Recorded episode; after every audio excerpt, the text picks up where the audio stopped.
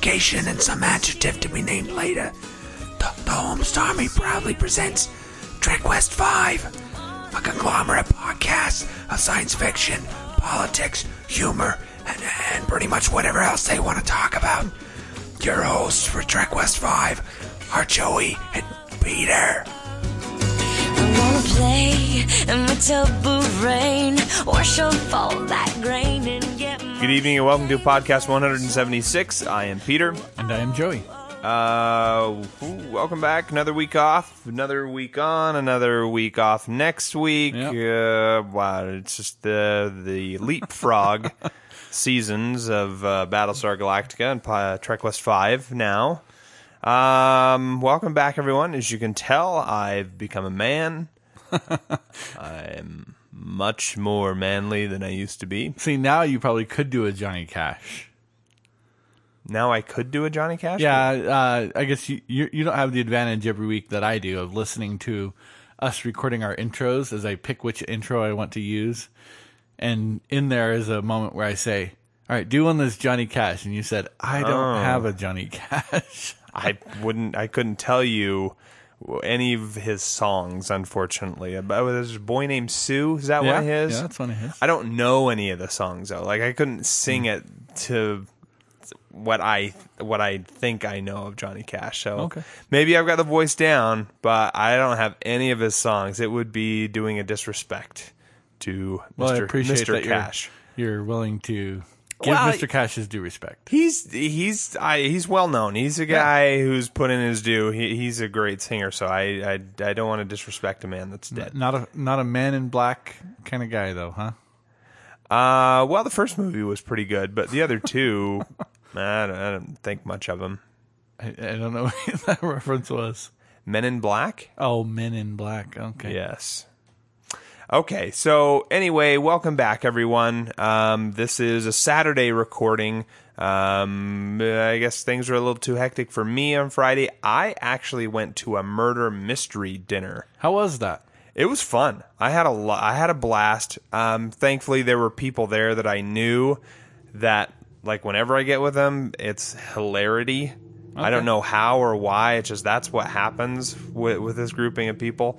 Um, so aside from that, like the fun and exhilaration of you know having a story Sure. unfold and finding out was was also fun. And So- did they do like dishes to go with the different phases of the game? No, Okay. it was just one dinner, and everybody sits around, and you know, you read part of the story, and then you act out portions of it as the character that you are. Was this one of the box set ones? It was it was from a box, yeah, yeah. I have several of those. Uh, I when I was in high school, I used to host them, and I, they, and they the ones that I buy, they actually recommend a dish to go with each phase of the game. Sure. I would do that. You know, the four course meal is the with the four phases of the game. Yeah, there there no no meal coursing. It was just like, hey, we're all gonna sit around and eat and watch this story Okay. unfold as we. Did know, you figure out who the murderer was? Um, no, the the at the end, the guess I had was the wrong person. Okay. Um, and thankfully nobody guessed who it was. So nobody was right. Everybody was wrong. Okay. It was fun. I would do it again. Um, and uh, yeah, lo- loads of fun. Um, okay, we've got a couple of emails I wanted to start off with. Uh, some people sent in and said, "Hey guys, um, oh this is John Leindecker." Okay. He says, Hey guys, I'm happy to see you recording again. I look forward to listening to the podcast. I hope Joey doesn't go insane throughout the last season, though.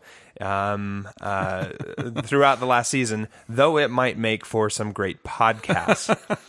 Well, thank you, John. I appreciate that. At least one person wants me to keep my sanity.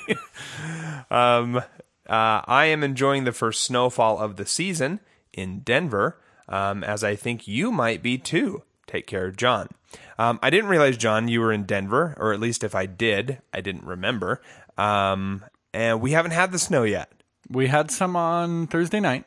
Not for me, it anyway. didn't did you? Did it hit in Provo? It hit at the Rice Eccles Stadium as we were coming out of the game. It was snowing on us, but I mean, it was hitting the ground and immediately melting. Yeah, so no stickage.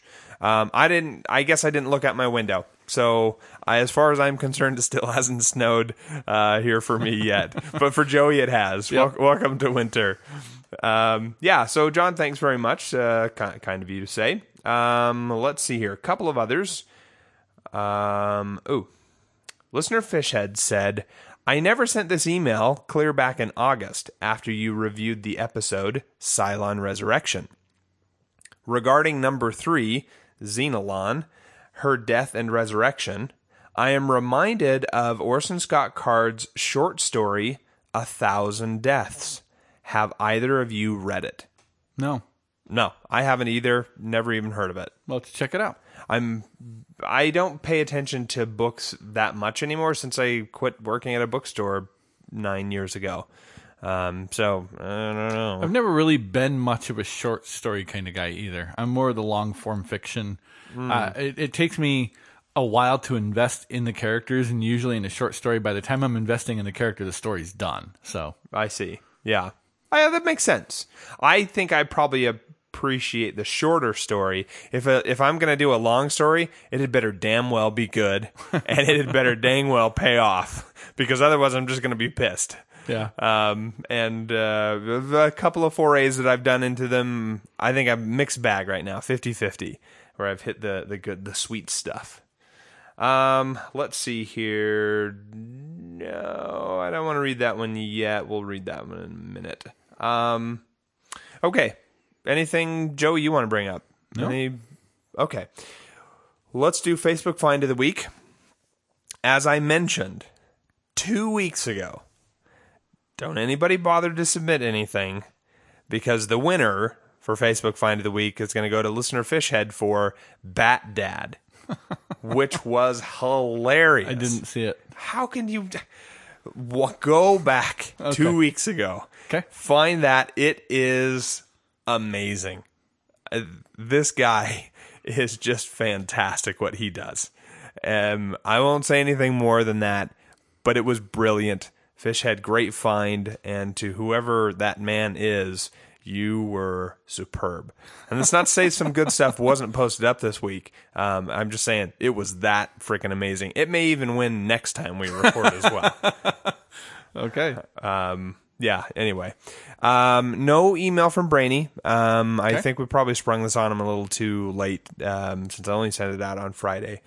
Uh, should we do the top five? Let's do the top five. All right. So top five is um, places to visit, um, and this is again a submission that was sent in by Fishhead.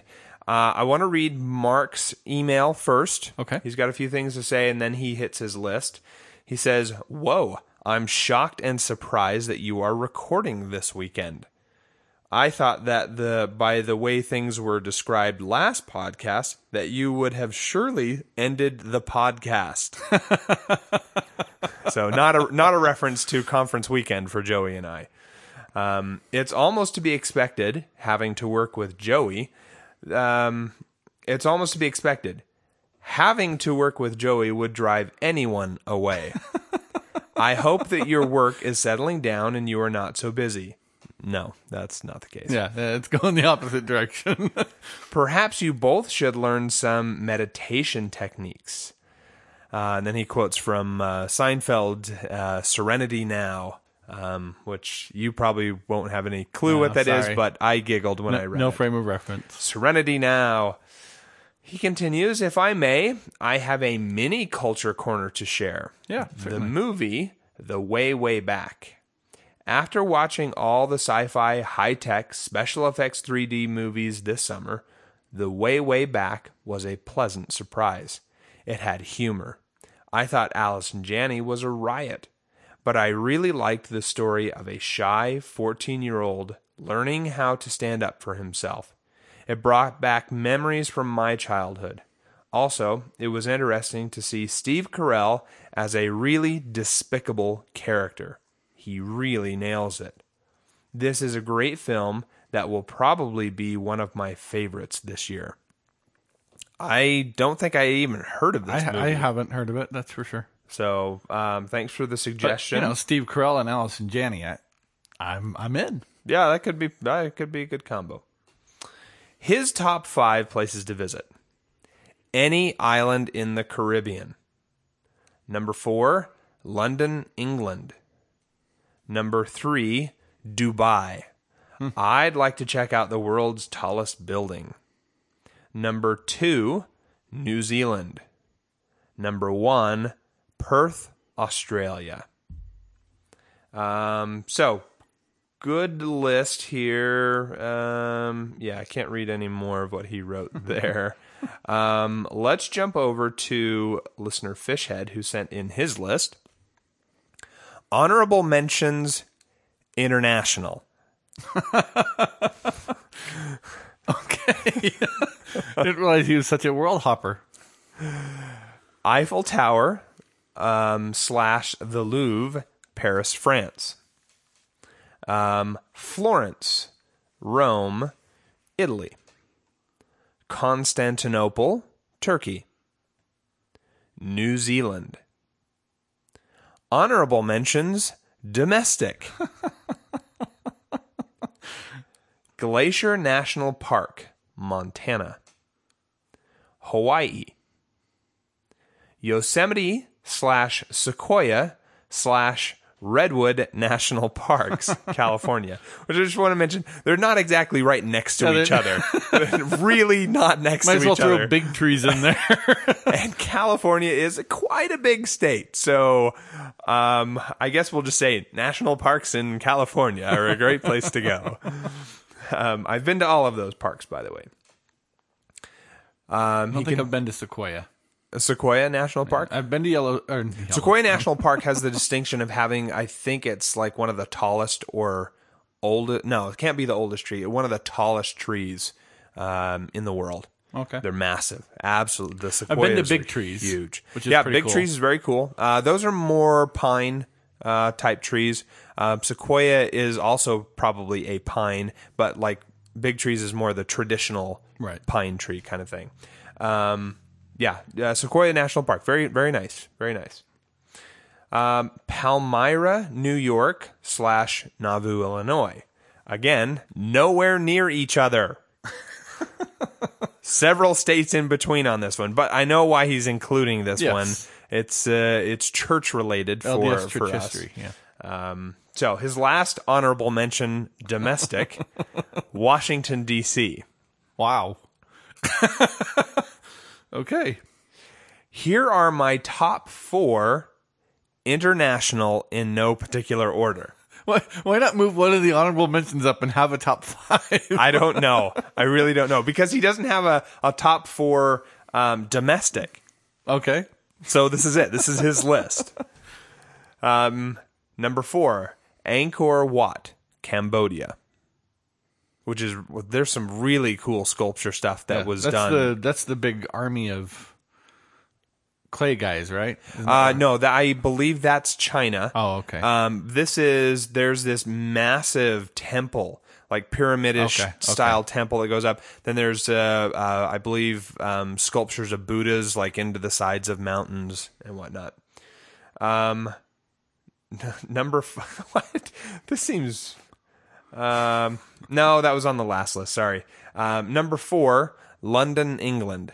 Or sorry, that's probably number three, London, England. Number two, Mayan ruins, Tikal, Palenque, etc., uh, in Guatemala. And the last one, Valley of the Kings, Egypt. wow. So that's quite the exhaustive list that Yeah. you've put together there. Um, it's Mi- weird that he wouldn't be include. anywhere near that exhaustive. yeah, me, mine either.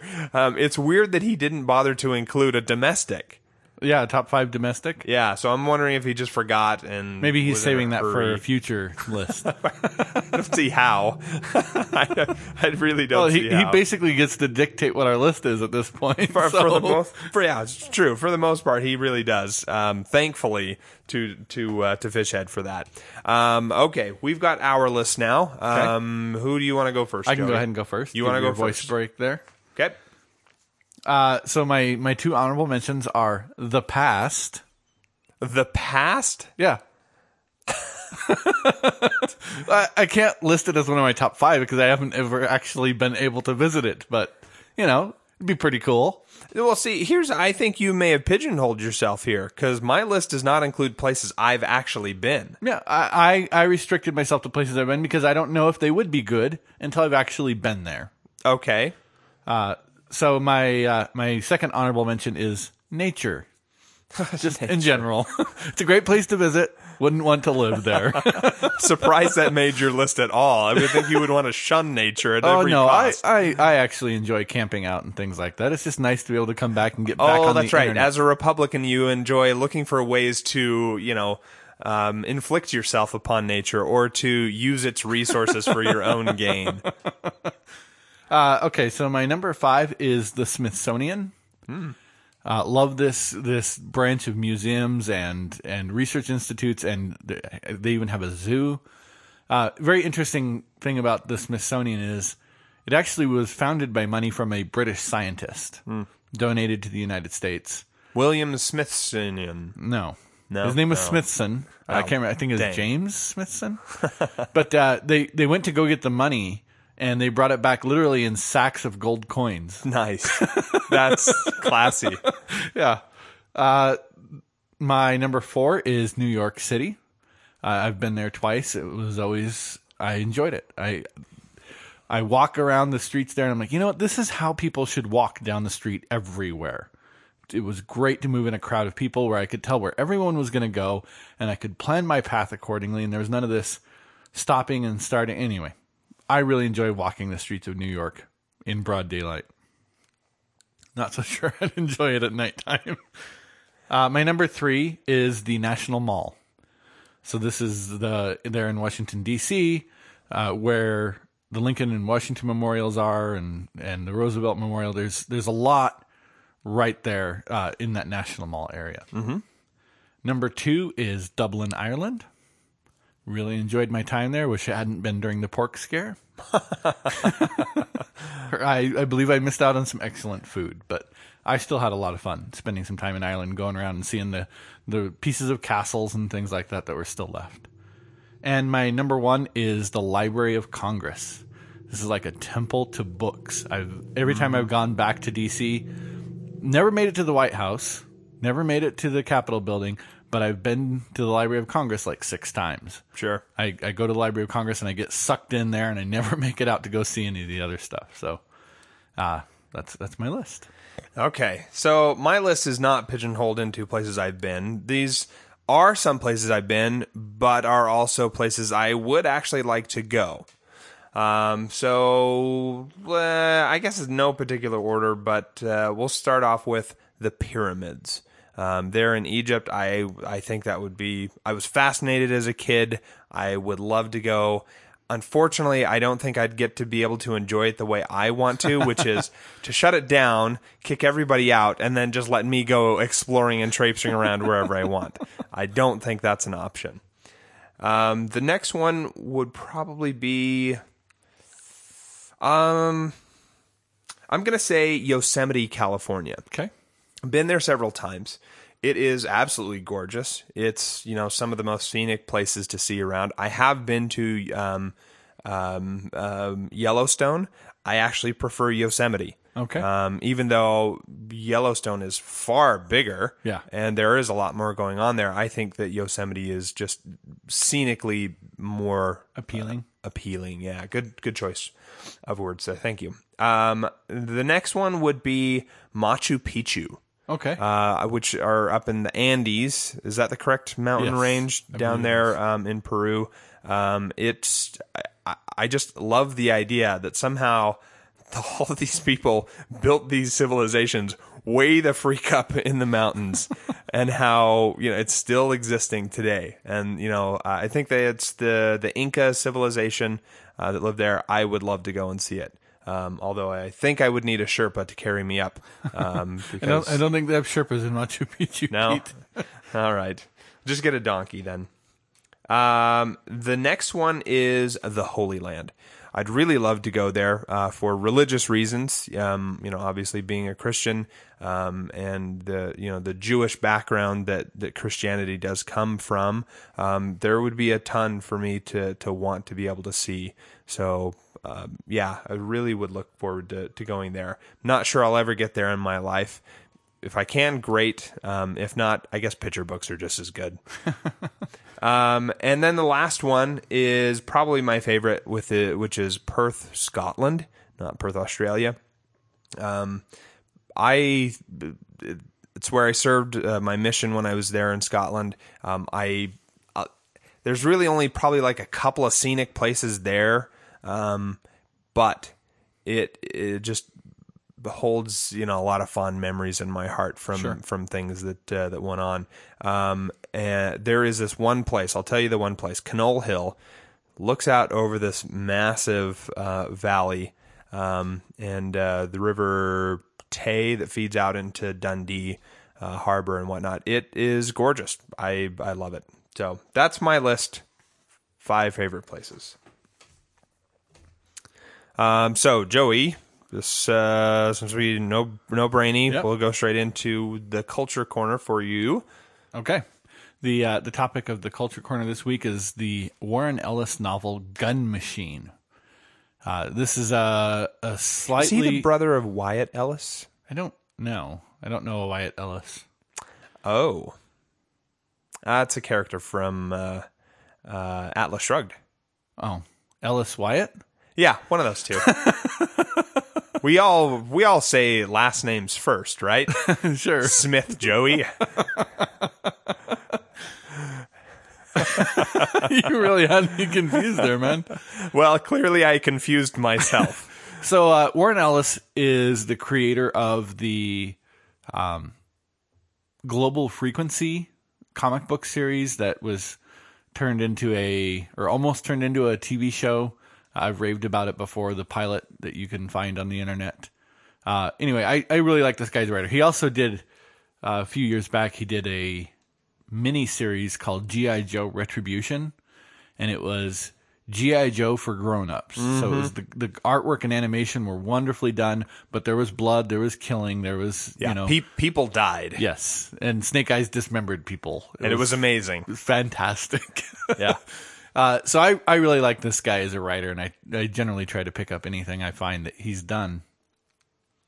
I'd put him right up there with uh, Neil Gaiman as far as my respect for him as a writer. Uh, anyway, so the the topic of this book it's set in the near future or you know a potential future. I- I don't think they ever mention exactly what the time is, but you can see how the technology that's there, you know, it's kind of we're we're kind of close to it, so it's not real hard science fiction. It's not stretching believability at any point.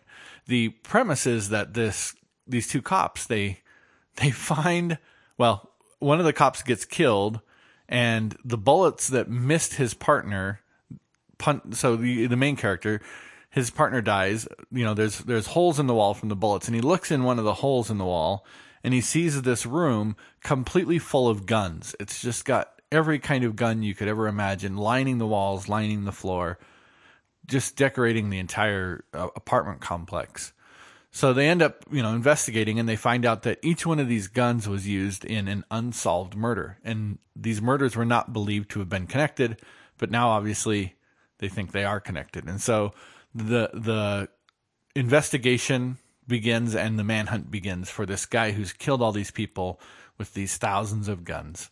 I don't want to say much more about it than that because it is kind of a, you know, it's a detective novel. There's a fun little investigative mystery going on. But uh, I really enjoyed the book. Give it a thumb up. fantastic.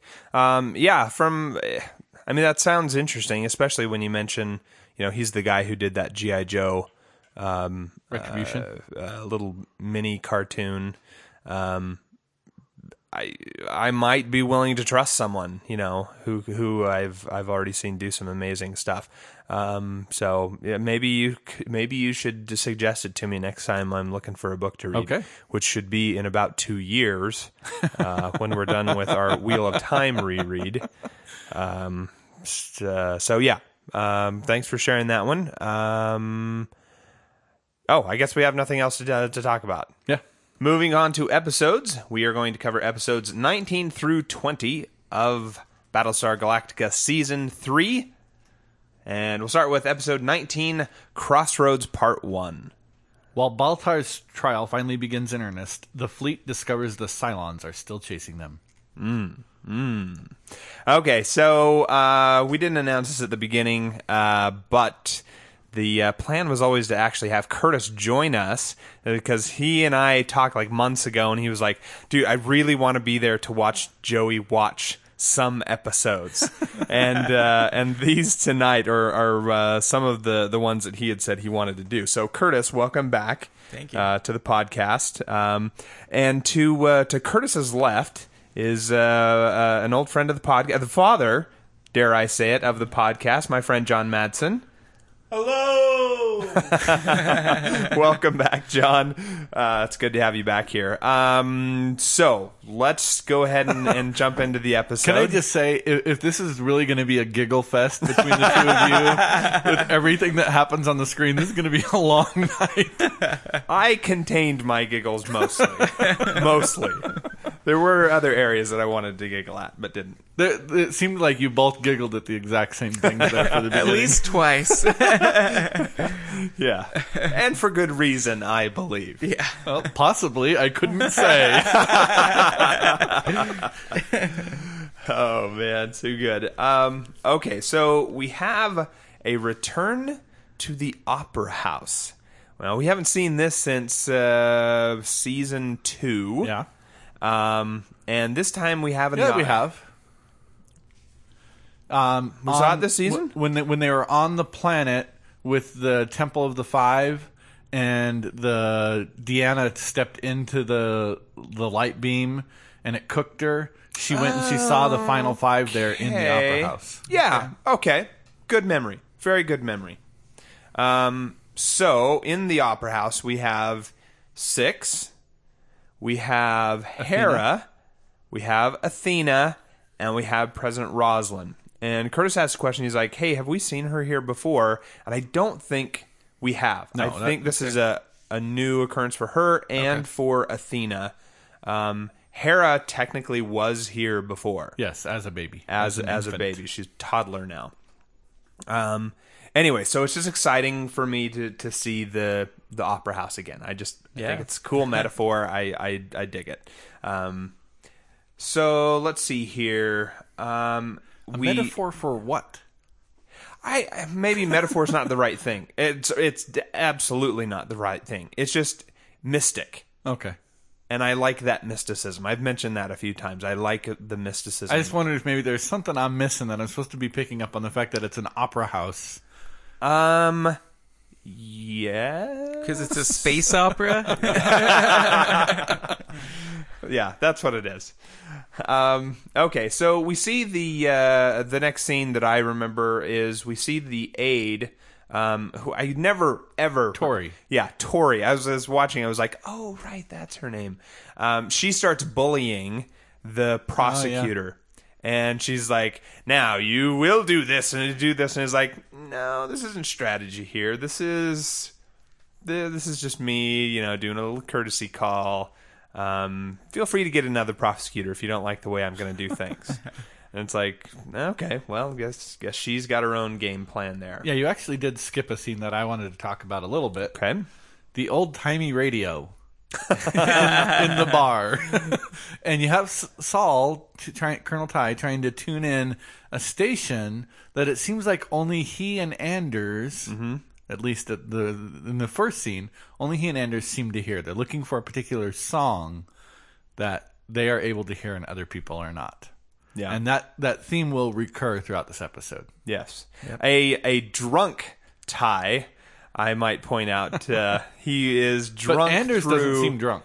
Yeah, that, that's true. He Anders isn't. He's playing what's pyramid Kind of. yeah. Well, it's They just a form of basketball, really. They're they're throwing a itty bitty ball through a hole. So anyway, but my point is, Tigh is drunk through the whole of this episode, and th- that was uh, a couple of times where I giggled because it's just hilarious to watch that man cave in on himself. And I'm I'm sorry, maybe that makes me a terrible person, but um, Tigh is a terrible person. Well, not so by I'm- itself, but it's it's a component of what makes you a terrible. person. I, don't- I- I, think that actor's facial expressions are fantastic. yeah, that's true. They were. They were. Um, okay, so a crazy lady shows up. Yeah. So apparently Baltar has become a messiah figure somehow. Not quite sure how that happened. It's the hair and the beard. He's good looking. yeah. Uh, plus, his manifesto has been going around. Yeah, My Struggle by Gaius Baltar. Yes. Um, and she believes him so much, he's like, Will you bless my son, please? And he's like, Okay, lady, get away from me. Uh, but Head Six is sort of like, You know, she sees something in you. And I- I'd really like you to start seeing this Yeah. in yourself. Well, as I mentioned before, I'm going to pretend that Head Six and Head Baltar don't exist. So I don't remember that scene, Pete. Um, okay, so we have opening statements in the trial. Uh, the trial of Gaius Baltar is beginning. They don't explicit. I guess they. Maybe it's just the the genocide of all of those people. Maybe that's what they're charging for. I just don't remember hearing an explicit. We are hereby charge you with this. Yeah, they didn't. They didn't read the charges, but the Yeah. the prosecutor does imply that he's being charged with five thousand one hundred ninety seven cases of murder. Yes, which or twelve percent of the total remnant of humanity, which I think is the more shocking way to put it. and I can't believe that she didn't use it. She's like twelve percent of everyone that's left. Oh, well, Uh, feel free to throw that around. little little hand gesture there.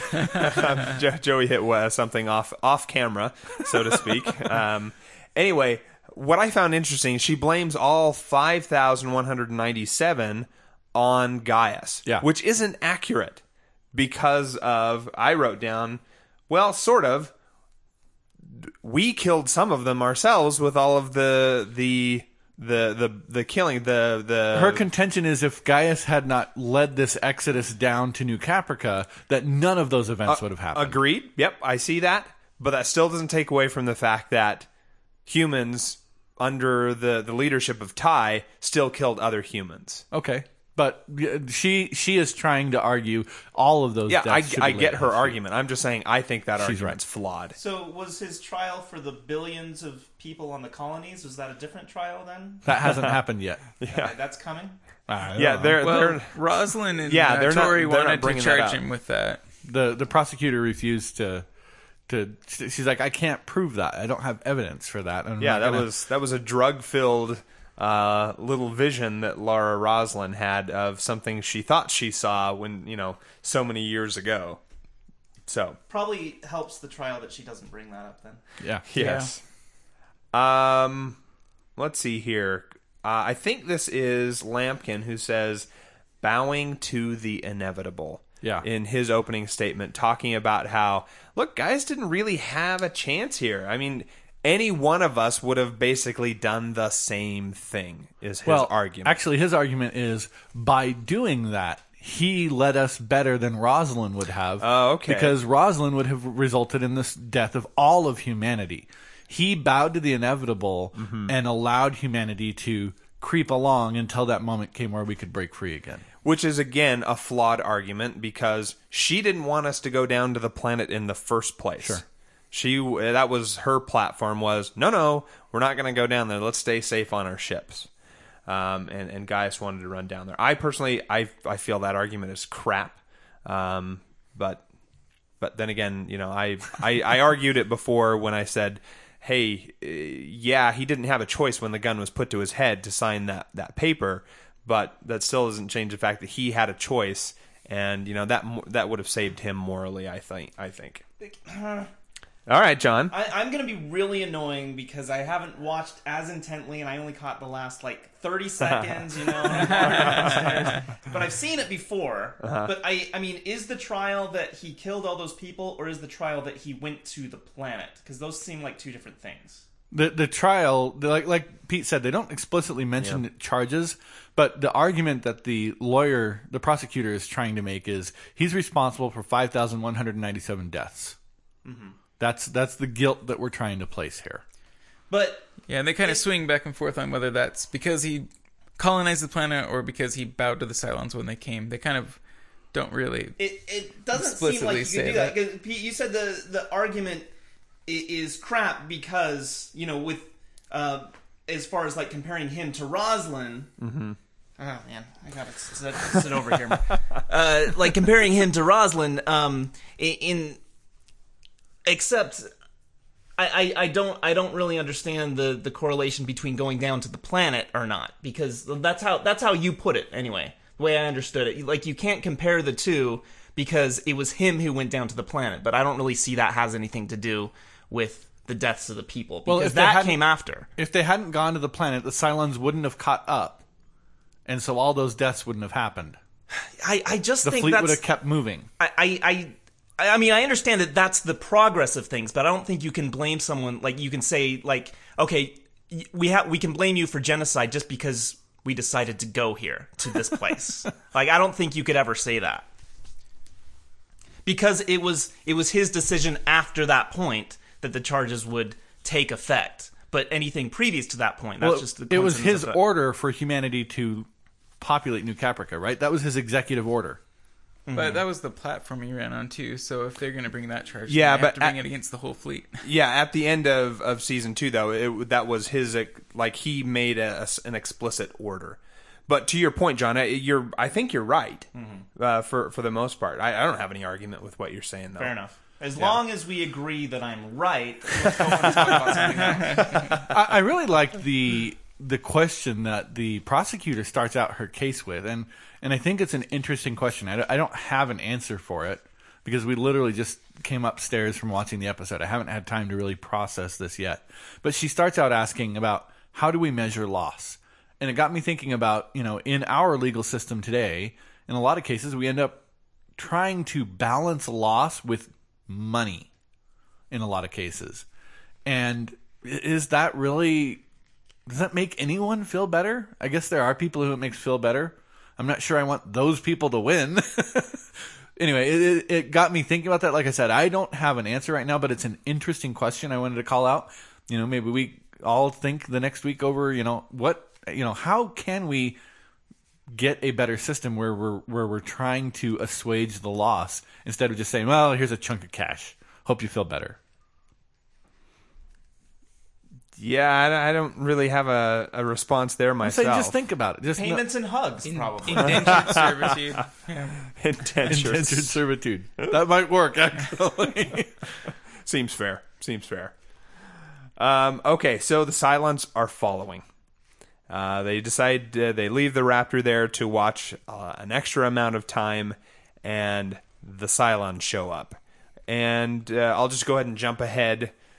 We we find out it's be probably because there is this radiation signature coming off of the tylium ship, um, and so that's how the the Cylons maybe have been following along, or at least according to Six. you know, I love the fact that FTL drives work better when someone is shouting. I don't know if you guys have noticed that over the course of the show, but seems uh, maybe they're powered by screams. I don't know. That's a software. That's a software patch. You know, that was an upgrade. It's like the FTL drive senses, like, oh, they really mean this. Okay, I won't now take I'll my work. time. Okay, fine, go, go. um, okay, so six, I think manages to get the best of Tigh, which is not really that hard when he's drunk, um, and with the assistance of Head Gaius. Um, anyways, fun to see the omniscient the- head the- Gaius. the the two of them punch each other like this. um, so then we have Tigh on the stand, who is drunk, and it gets noticed by this uh, by the the the defense lawyers. Um, and during his examination from the prosecutor, he mentions Ellen. And so then the prosecutor, um, Lampkin, uh, not, the, defense, defense attorney. thank you, Lampkin brings up his wife. He's like, eh, "There's something here," and starts to pursue this. And it comes, it's finally revealed to everyone that Tigh was the one that actually killed Ellen, which has got to be a pretty harsh. Yeah. That that's got to be rough to admit that in front of all of those people. Yes, I killed my wife. Well, and it also, I think, probably taints the testimony a little bit, Uh, yeah, I mean, especially the- by the end where he's like, "I would say anything Yes. to see that man suffer." Yeah, a huge, huge mistake because his his testimony is useless at that point. But Tigh's hearing the music really loudly now, and not over the radio. And everybody in the room is staring at him like he's an idiot. You're a moron. Oh, I love that so much. you turn off the music. Um, okay, so next uh, scene, we're we're back in the bar, and we have Anders getting chummy with. Um, I don't remember what her name is. Is she racetrack? No, No, she, was, I she don't. was rem- on the repair crew, right? The maintenance crew, and then she moved into being a pilot. Or is Yeah, that- she's the one that. Oh, is that yeah, her? Yeah, yeah, yeah. I'm trying to remember her name though. I totally forgot her. Yeah, good good memory, Curtis. Way better than us, who is supposed to know this stuff. Um, No, I, knew remember- that was I her. I just can't her remember name. her name right now. I'm trying to. That's not important. I don't think. Um, anyway, he, I found that interesting that he is starting to expand out now that Starbuck is gone. Yeah, he's gonna go ahead and date another hot pilot chick with problems. there aren't a lot of women in the fleet. take take what you can find, huh? That's right. Um, let's see. I wrote down here the death order. Oh, is that uh, the prosecutor brings up that?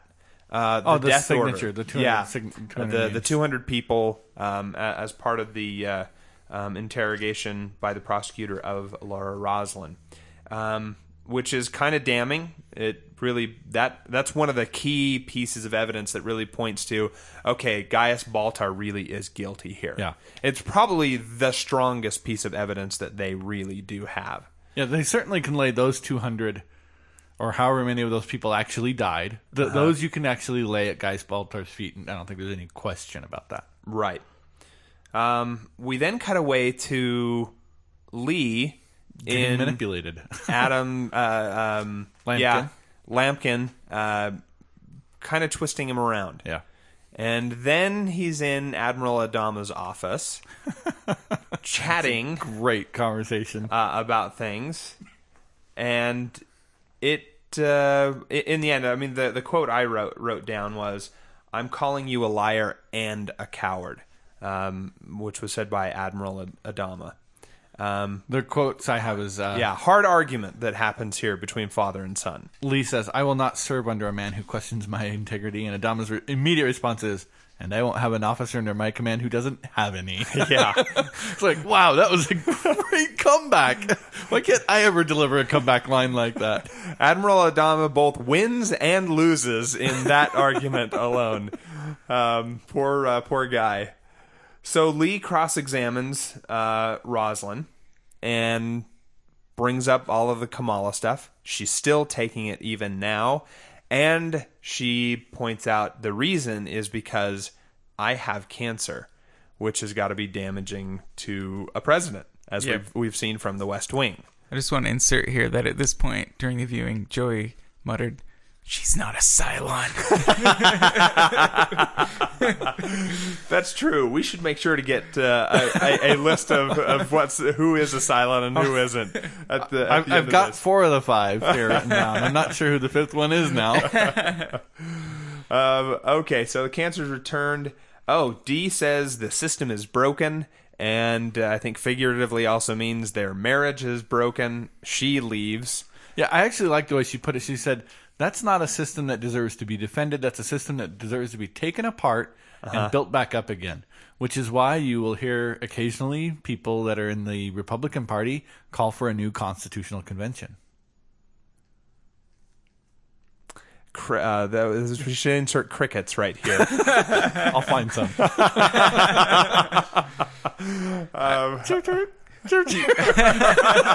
Just in case I can't find I'm not anything. sure whether it's to engage from the Democratic side or That's what I was looking for.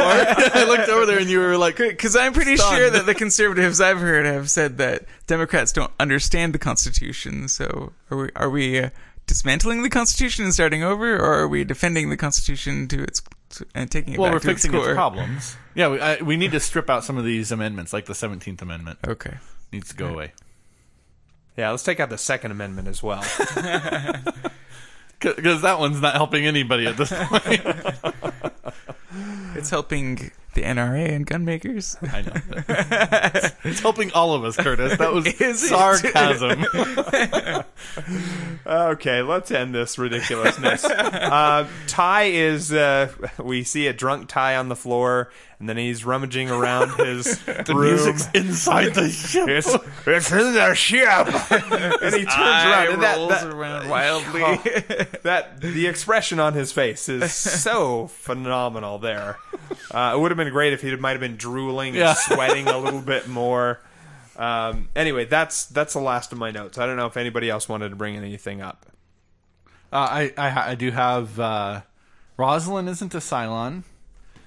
She dismisses Tory during that interview Yeah. uh, because Tory is clearly lost, and she has a great cutting room. She's like, "Why you know, maybe I need to find somebody who can handle the pressure and run their uh, run a comb through their hair once a week. Okay, what was wrong with me that I actually thought, wow, I what's wrong with their hair? It kind of looks nice. Was I the only one that thought that? Sh- she was obviously disheveled. yes, you are. It looked like she hadn't slept for a while. That's Yeah. true, but I still thought her hair looked nice. It had a nice body to it. I, I liked her hair, but like the the whole the the hair tease is just out of style right now. And obviously, it's out of style like in a galaxy far away or wherever they are.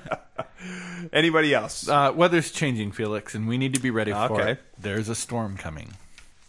Which is clearly evidence uh, that uh, uh, Agathon is a Cylon. There you liked go. There the- is. That's five. I really liked that. Thanks, Curtis. Or Pete. No, I did like that description that he gave, talking about the smell in the air, about how he could always tell on Caprica when the weather was going to change. That was cool. Am I the only one that likes the smell of like when the rain's first coming down? It hits like hot asphalt or I don't you know. know anybody who doesn't like that. Yeah, that's a. I just that's generally considered a good smell. Yeah. yeah. Okay, good. I'm glad I'm not weird in that regard. Other regards, I'm sure I'm weird, but in that one, normal, Noted. totally average. um, Jon. Oh wait, why isn't Roslin a Cylon? She has cancer. But didn't I mean we knew that already? So is that I thought maybe before it was uh, a f- like a uh, misleading, a red herring. There you go. That's the term I was looking for. so? She for. didn't have cancer before, but I don't know, she's apparently she did. It. She she has it again, so maybe it wasn't a red herring before. Cylons don't get sick unless it's that one kind of particular. What was it? Encep- Bacterial en- meningitis, encephalitis. encephalitis. Right. Okay. Okay, right. why, why don't we do that? So- Well, let's do that now. What, who are your? Well, I guess you only you said you only had four. Well, who, I, who am going to go ahead and say Agathon now. Agathon. Might as well. uh, the, so the the three I'm still pretty sure about. Well, the three three I'm pretty confident in are Tigh, okay, you've mentioned him for a while now. Tyrol, Tyrol. Okay. Anders, Okay. Tory, Okay. And Agathon. But the Agathon I just threw in there for fun. I really only have four that I'm confident in. Okay. Okay. Yeah, we, we don't have any emails from Brainy, and I'm sure he would have been asking uh, for uh, for a guess on that. So, um, okay, let's. Uh, Curtis, did you have anything else you wanted to mention? Oh yeah, just some commentary on the episode. If, if I can squeeze that in. N- now would be the time. All right. Well, I just wanted to get Time's up. a quick note about the uh, when we were having the discussion about the prosecutor at the very beginning of the episode, and she says, "Well, if you don't like what I'm doing, you can get a new attorney." And Joey and I kind of turned to each other and said, "Well, they, you know, I think they they saved the wrong ships at the beginning of the series if they've got more than two or three lawyers on the and um, let's see, I have a, I just the this is kind of a I, I like this episode, but I feel like the the court case is kind of like a really really bad episode of Law and Order, and um, you know that. I, I made the note here that this prosecution has the most unreliable witnesses this side of Judge Judy, and um, and uh, I, but I do I really love the defense lawyer. I, I have Badger written down Yeah, as his name. Lampkin. Lampkin. Okay. You can call him Badger. Yeah, I, I can't remember what. His, I was actually writing Badger actually, throughout until yeah. they said Yeah. Lampkin. It's like, oh, that's, Yeah. that's his name because it's the Pinocchio guy. Okay, yeah. I was thinking of him No, as the- it's not. as Oh, it's a not? Dick- That is not his, Dickensian. That is not the name. I looked it up. Oh, I don't know what the name is, but I remember looking it up a few weeks ago, and I was like, nope, not that. okay. I also okay want to make one comment about Lee Adama, and uh, it, it- this is something that kind of been building in my brain as I watched the series previously, and it just kind of came out as I was watching this episode tonight. Is that he, the, he is the paladin who couldn't, like, like he, you know, I I That is love a perfect description Yeah. of his character. Right, because you know I, I'm a big fan of paladins, and I don't know if we've talked about that before on the podcast, but like I'm, I'm always rooting for Oh, the guy, you know, one. the, the Superman kind of like Boy Scout character, and Lee Adama like constantly feels throughout the series like he should be that guy, and he always falls short. He always falls short. You know, he, like he's got this temper, and he's got this pride thing that the Yeah. that Lampkin just kind of pokes and prods him into doing something that he, you know, Yeah, maybe it the to paladin shouldn't do. him. Yeah. he's being manipulated, and he's like, yeah, it's just He's just he another. just always is just like he, he feels like petard. he's, you know he he wants to believe that he's always the the knight in shining armor, but he. He, he was just like, no, Lee, you you just don't have it. Keep trying. he's he's just another one of the children of the light. No. It's just as bad, just as bad as they are. Okay, um, good comments from everyone. Uh, we do have some emails, but I'm going to save them for the final um, uh, episode since they kind of a hodgepodge mix Okay. in. Um, so Curtis, did you do ratings? we can do ratings if we want. I don't know if Curtis did a rating. Yeah, or he, not. you don't have to if you don't want to. We do I- I- sci-fi and TV. yeah, I, c- I can rate these if if we want to do that right now. Sure. So, Pete, science fiction rating. I'm going to give this a six. Um, eh, I enjoyed it, but I it was you know it's only a six. Okay. Curtis? Yeah, I, I I was thinking six for sci-fi as well. There, it doesn't feel like there's a lot of sci-fi stuff going on, and it's mostly the drama, the interpersonal stuff going on. Uh, I gave it a five. I, I didn't see that much science fiction here. We got the dream, and then we've got hearing things that aren't there, which is really more just crazy than science fiction. Although shared hallucinations, you know, that's a thing. So, Okay, Pete, television. uh, John, would you like to give a science fiction No, rating? I, I looked at him, and he looked at me and looked down at the floor. So I assumed that was. I, I didn't see you look at me. Oh, Sorry. Um, I I only saw the part where Tigh so, like heard this the sound, so I'll I'll give it a six. For television, I'm only going to give this a six as well. Um, I wasn't that enthused by the episode. It was okay. Curtis. Yeah, I, I, I'm wavering between a six and a seven. I feel like, I, mean, I already kind of said that it feels like a cheap Law and Order episode, like not not well written at times. But then you know you get Tigh rolling around on the ground, and it's just like super funny, and and uh, there's there's some good drama in there. So I I think maybe I'll just stick with a six. And Uh, I gave it a seven. I actually think I would enjoy Law and Order more if it were more like this. In space, Yes, well that too, that helps certainly, but like Lee getting up and not knowing, like when the lady raises an objection, and Lee kind of looks at looks at somebody help me, I don't know how to answer this. What's the correct procedure here? Uh, I actually enjoyed certain aspects of this. I liked, uh, you know, as you said, I liked that that seeing that the paladin who couldn't kind of thing. I I love seeing Lee try and fail. It's great. hey, it wasn't Seelix that name you were looking for, was it? Seelix, yes, that is okay. it. Um, I I'll have to go down to my lowest score, which is a six. Because that's all I saw, just uh, him writhing around. Although I did appreciate Tory. I do like Tory. Moving on to our next episode, Crossroads Part Two. I hate all of you. Every single one of you can dig a hole and die in it. I, I really, I, I, I really don't know what I've done wrong. You knew. You could have saved me from this, Jon. oh, could I have? Do you recall several months ago me saying, Joey, please don't get worked up about this. it's not worth it. And also, I mean, do you remember what I said in my? I think the last email that I that I threw in. Remember anything of what I said? I said? can't remember now. I think the gist of it was, and this is like, and you know, maybe I'm wrong about this. Maybe this is my opinion. I, I told you, Joey, don't get so worked up about this because the writers don't know what's the going on. going. And so you shouldn't stress out about that. like fitting everything into place, especially so early in the show because it was earlier that you guys were Yeah. covering. And no one else was nice enough to say something like that. You know what, Jon? Lord you're, knows you're I wasn't going to say You're right. I was wrong. You were right. I should have been listening to you all along. Thank you. From now on, I'm taking all of my life advice from Jon Madsen. More people should. right. More people should.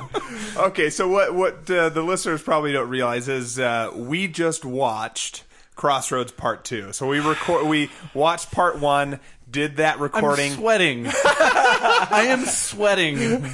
and then we watched uh, Part Two, and so we're now coming back to. Uh, uh, to Joey's reaction, really, which w- once the the episode got to its finale, uh, he slammed the laptop lid shut. He's like, "I hate you all!" and he gets up and charges out of the room.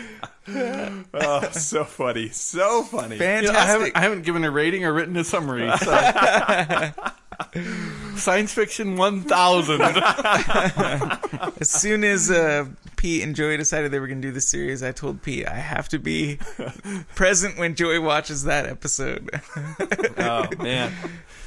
Oh, I the episode is good, but just the the enjoyment of watching Joey. It's the the meta episode that we get to participate in. It's so rich. We should have considered filming that actually. yeah, There there we was a, there about was a consideration too. Um, in the end, I I don't think I'm that cruel to Joey. we could have got a lot of hits on YouTube with that. You, did you see my legs bouncing? When the four of them are gathering in the room, I could not stop my legs from jittering. I'm like, please just show a fifth person walk into the room. Please hurry up. Well, it wasn't just the leg jittering; it was the audible. Just show the fifth person already. um, okay, so let's let's jump into the actual episode. We get an early early morning phone call uh, from uh, um, Roslin to Adama as Yeah, as they're acting a little like teenagers here. I suppose that would have been uh, better if they would have been like, "Okay, you hang up first. no, you, no, you hang up first. that is kind of the sense of that conversation, though. yeah, definitely. Um, and so we, we get the four people hearing the music. Yep. Uh, we've got Chief, Anders, um, I wrote Aid, but that's Tory. Uh, Tory, Um, and Tigh, who are hearing this music over and over again as, you know, the uh, they're going about the ship. I want to say I had three of those right for quite a while. You had two of those right for quite a while. You had Tyrol and you had Tigh. Tigh. And I had you, you right? had Tigh pretty pretty I think for the first on. episode, it seems like from when you first started watching, you've been Tigh, Tigh, Tigh, and I've been Yeah. like, really, there- Tigh, really? It, it was like in the second or third episode where you said Tigh, and I'm like, first, I, I commend you slightly for getting a lucky guess at that point, but that that's like one example of. Um, because you said, "Oh, Tigh wasn't getting sick or something like that," like like back then. He or- wasn't getting tired. He wasn't getting tired Yes, during the that's right, during the 33. 33, yeah. And okay, I don't maybe Ron Moore has made some kind of comment about this, but I I honestly think that was just a coincidence Yeah. and it just Yeah, came back later. I strongly agree. Yeah, lu- lucky guess there. You you really call it with, with uh, um, D'Anna, the the Xenolon, when she was goes up to one of the five and she's like, "I'm so sorry." It's like you nailed it. You you got that one with, with Tigh. That Yeah, that because was she's like, right "Oh crap, we did all this stuff Yeah. to you, Yeah. and you're one of us." Oops. Um, okay." So but lots of foresight of Ron Moore for uh, predicting that Tory would be like right from season one. He knew that Tory was going to be one of the final five, and that's just amazing because I mean, you do. I mean, honestly, did you see that comment at all in seasons one and two? It was, it was just amazing. well, we knew the aide to the president was. We just all assumed it was Billy. Billy, yeah. right. I suppose maybe I don't know. Maybe Billy was a Cylon all, all along, but. if he had stayed with it, maybe he would have been the one. yeah. But I'm really glad they brought Tory on because She's hotter than Billy. she's yeah, pretty girl. I, don't- I don't I don't know the actress, but this is all I know her from. But she's pretty, I think. Yeah. Uh, and Anders apparently thinks though uh, because he he chooses to get jiggy with her. And apparently, Seelix, I, I get the impression that he and Seelix had something going. She thought it was exclusive. Well, remember in part one, he was spending all of Right, that time in the yeah. bar together with her, and so I think So as she's a upset. woman, she was assuming that she had nested uh, enough, and uh, clearly enough, some some new dame swooped in. Um, okay, So, so, was that uh sorry to interrupt there. So w- them hooking up is that because of the music? It's because they're Cylons. Because they're silence? yeah, they're drawn to each other. okay. All right. That's why we're going to see a love scene with Tyrol and Tigh in a later episode. well, I think we can all gouge our eyes out. At that. At least one eye, right? in honor. Joey, why are Cylons drawn to each other? Is it just for companionship, or is there some is there some reason for that? Is because It's a they societal they're, thing. they're compelled to reproduce, but they can't. No, I, I think it's I think it's just like seeking like. Okay.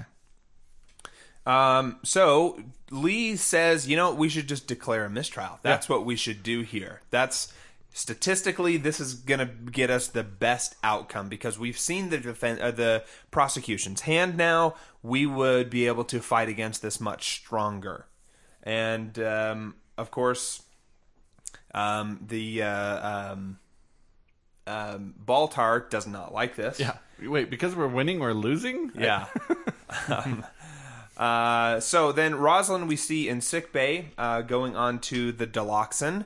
The uh, um, I'm assuming she's also on the chamalla as well because almost immediately she's into the dream in the opera house, and Roslin, Athena, and Six are all sharing this dream. And Hera as well, right? Yes, Hera. Thank you. Sorry, forgot about Hera. And we see the shadowy figure that we saw in the previous version of the dream as Six took Hera away. We find out that's Gaius Baltar. and She's taking Hera to him. So they presumably, I guess, all wake up at the same time, or at least um, Athena and Roslin do, because they're basically in the same room, and they all scream, and We, we get like, a great reaction from Doc Cottle. "What the hell's going on around here?" Why are y'all freaking out at the same time? and they go and pay the trip to uh, uh, to Six and uh, have that conversation of what's going on here. Why why is this happening? Um, let's see here. Tigh goes to see Adama and says, They're sabotaging us with music. I'm telling you, Bill, they put music in the ship. I'll look into that. O- only a really, really old person is susceptible to like rock and roll warfare.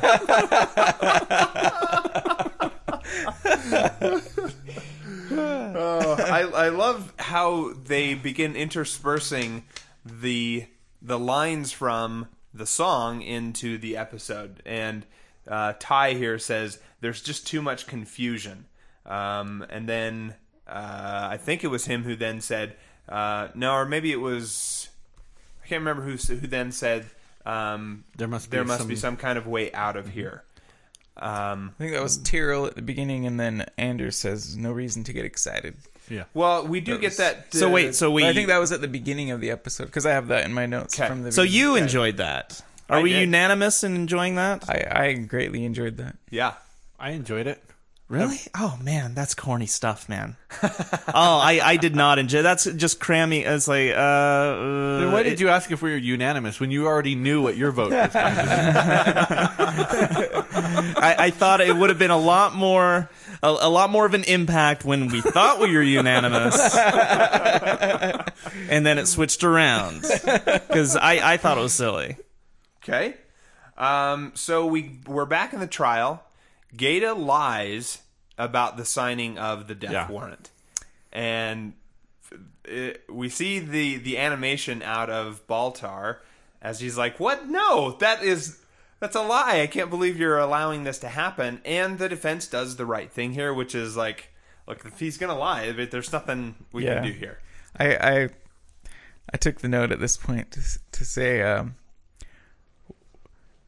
what do you what happens when every witness the prosecution brings wants to physically murder the defendant? Is that is that a good thing for the defense or a bad thing?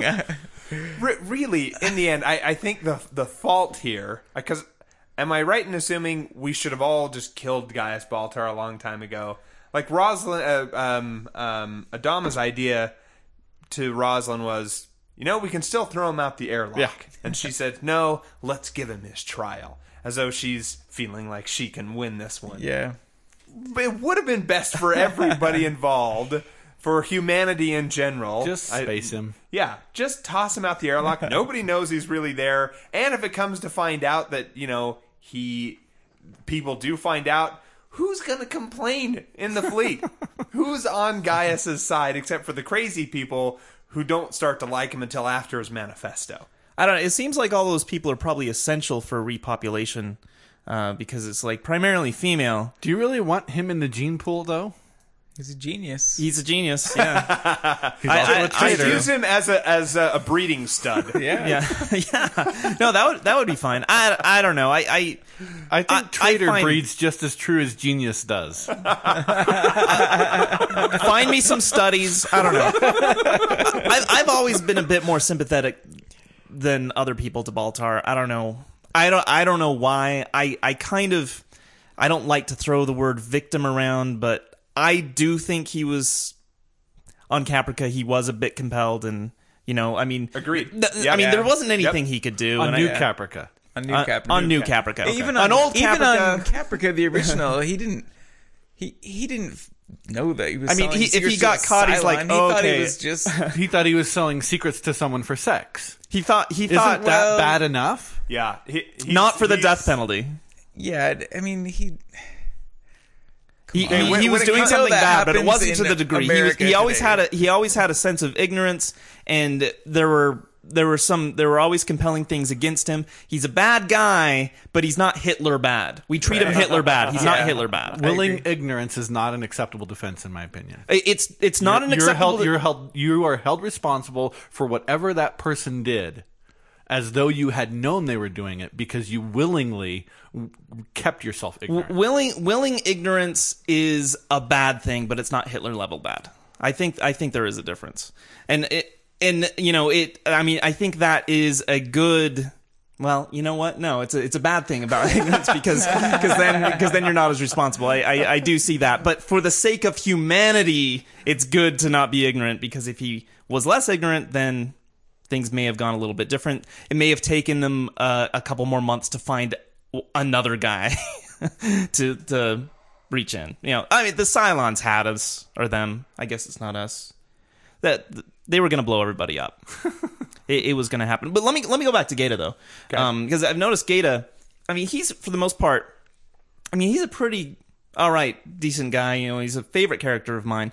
Yeah, Um, mine as well. But I've noticed, like, under certain situations, like either when he's being i i broadcasting in front of people or when he's lying on the stand, he gets very, very smooth. Like, way smoother than he is in real life. Because he is kind of a.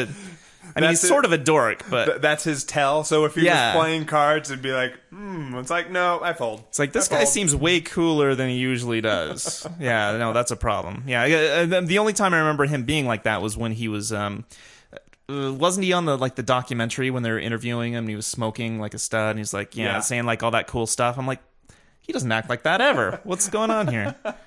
Who's that guy? Yeah, Um, so Lee ends up taking the stand, and Adama allows it. He's like, "No, I want to hear this," which is like, "Wow! If you're Adama, you got to know what's coming. Yeah. this is not going to turn out well for you." But if you're Adama, if you ever want your son to be able to look you in the eye after just reading him the riot act about integrity a few days ago, you have to allow this.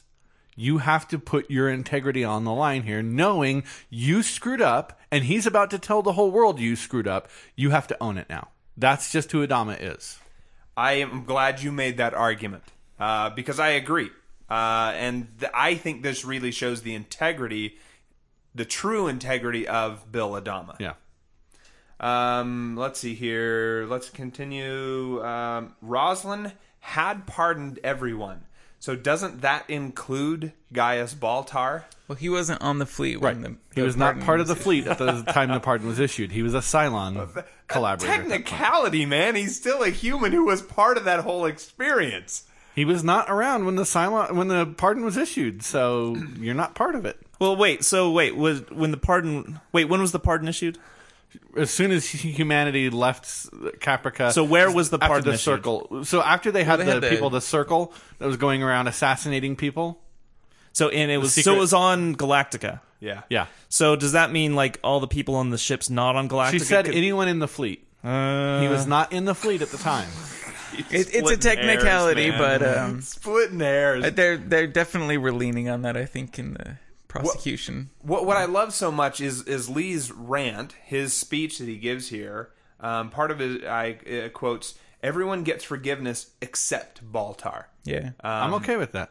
And he's absolutely right, and he names off himself as you know one of the the principal examples here of I shouldn't be get you know I am just as terrible as Yeah, and as I thought it was everything great for the writers to bring up all the times they screwed up Lee's character and throw them into this bucket, so that now we will forget about all of those. yeah. That- because Lee owned them now. well, but I I really did like that speech slash. It was very effective. Um, I I put down the line. We're not a civilization. We're a gang. Yeah, so did I. Definitely, um, definitely the, the humans on on this fleet have a they they're hanging on to these trappings of civilization, but when things start going bad, they just military. You you guys handle it and do what you need to do to get us out of the situation. We're- we won't complain. So um, we have the the comment by the I guess the head female judge um, on this. She comes out and says, "I just want to state justice is imperfect and flawed," and I kind of bristled at that. I don't quite agree with it. If you look at it, you know, you know, spin type of way, then yeah, okay, I suppose. justice exercised, but like justice is an abstract quality by definition is not. Yeah, Yeah. I think what she means is what we can deliver to you in the Yeah. name of justice is inherently flawed. I don't Yeah. know. I, I'm gonna take a different track on here and say uh, that I'm gonna get philosophical here, but hippie. we have uh, you know we have these these laws of justice and mercy and how they they don't match up, and so justice by itself is flawed. It it doesn't feel fair a lot of the time if you go strictly by justice. We have to have forgiveness to make justice work. because the universe is primarily more of a negative place. and if everything worked out the way it Well, if everyone got should- exactly the yeah, exactly the just punishment or or consequence or whatever for everything we did, I think all of us would be you know a lot you're bumming more me miserable. out, man. No, you're bumming me out. I mean, It's that's just that's just terrible. I'm gonna wake up in the middle of the night thinking about that. Uh, I, I, I disagree with Curtis a little bit there, but uh, I respect him for being willing to stand up and share what he believes. Despite- Even though it's wrong. his- it's wrong. Me to the joke, Jon. sorry, sorry. I, I can't. I, I'm glad I we all, it. I'm glad you and I were going. It there. was right there. I'm like, ah, I'm gonna grab this one. it was right there. You just like teed it up, and I'm like, okay, I apologize. no, it's good. Um, so Baltar is not guilty, and uh, the uh, the lawyers end up abandoning Gaius. They're like, yeah, so does Admiral Adama. So, uh, but I mean, he goes back to the his cell where he had been, and he's like, assumes that these two people are his friends now. Yeah. and they're like, yeah, sorry, dude, you're scum. You are a terrible, terrible person, and we want nothing to Just do with you. Just because you're not guilty doesn't mean we like you. Yeah. Um, and then, of course, Adama's line to Roslin is just because he's not guilty doesn't mean he's Yes. innocent. And that's not what this trial was trying to, to prove. It's trying to prove he's not guilty of this one specific thing that he was being charged with. He's still got plenty of blood on his yeah, hands. he's still a bad person. Agreed. Um, so let's see The, here. the whole thing just highlights my frustration with the legal system. It seems like the only way to win in the legal system is to discard your personal integrity. I mean, in any legal system. Yeah. Or? Well, this is clearly after some fashion ma- modeled after our own legal system. It's Sure. I don't. I don't think Ron Moore was out there doing research on extraterrestrial legal systems in order to write this episode. Or So- was he?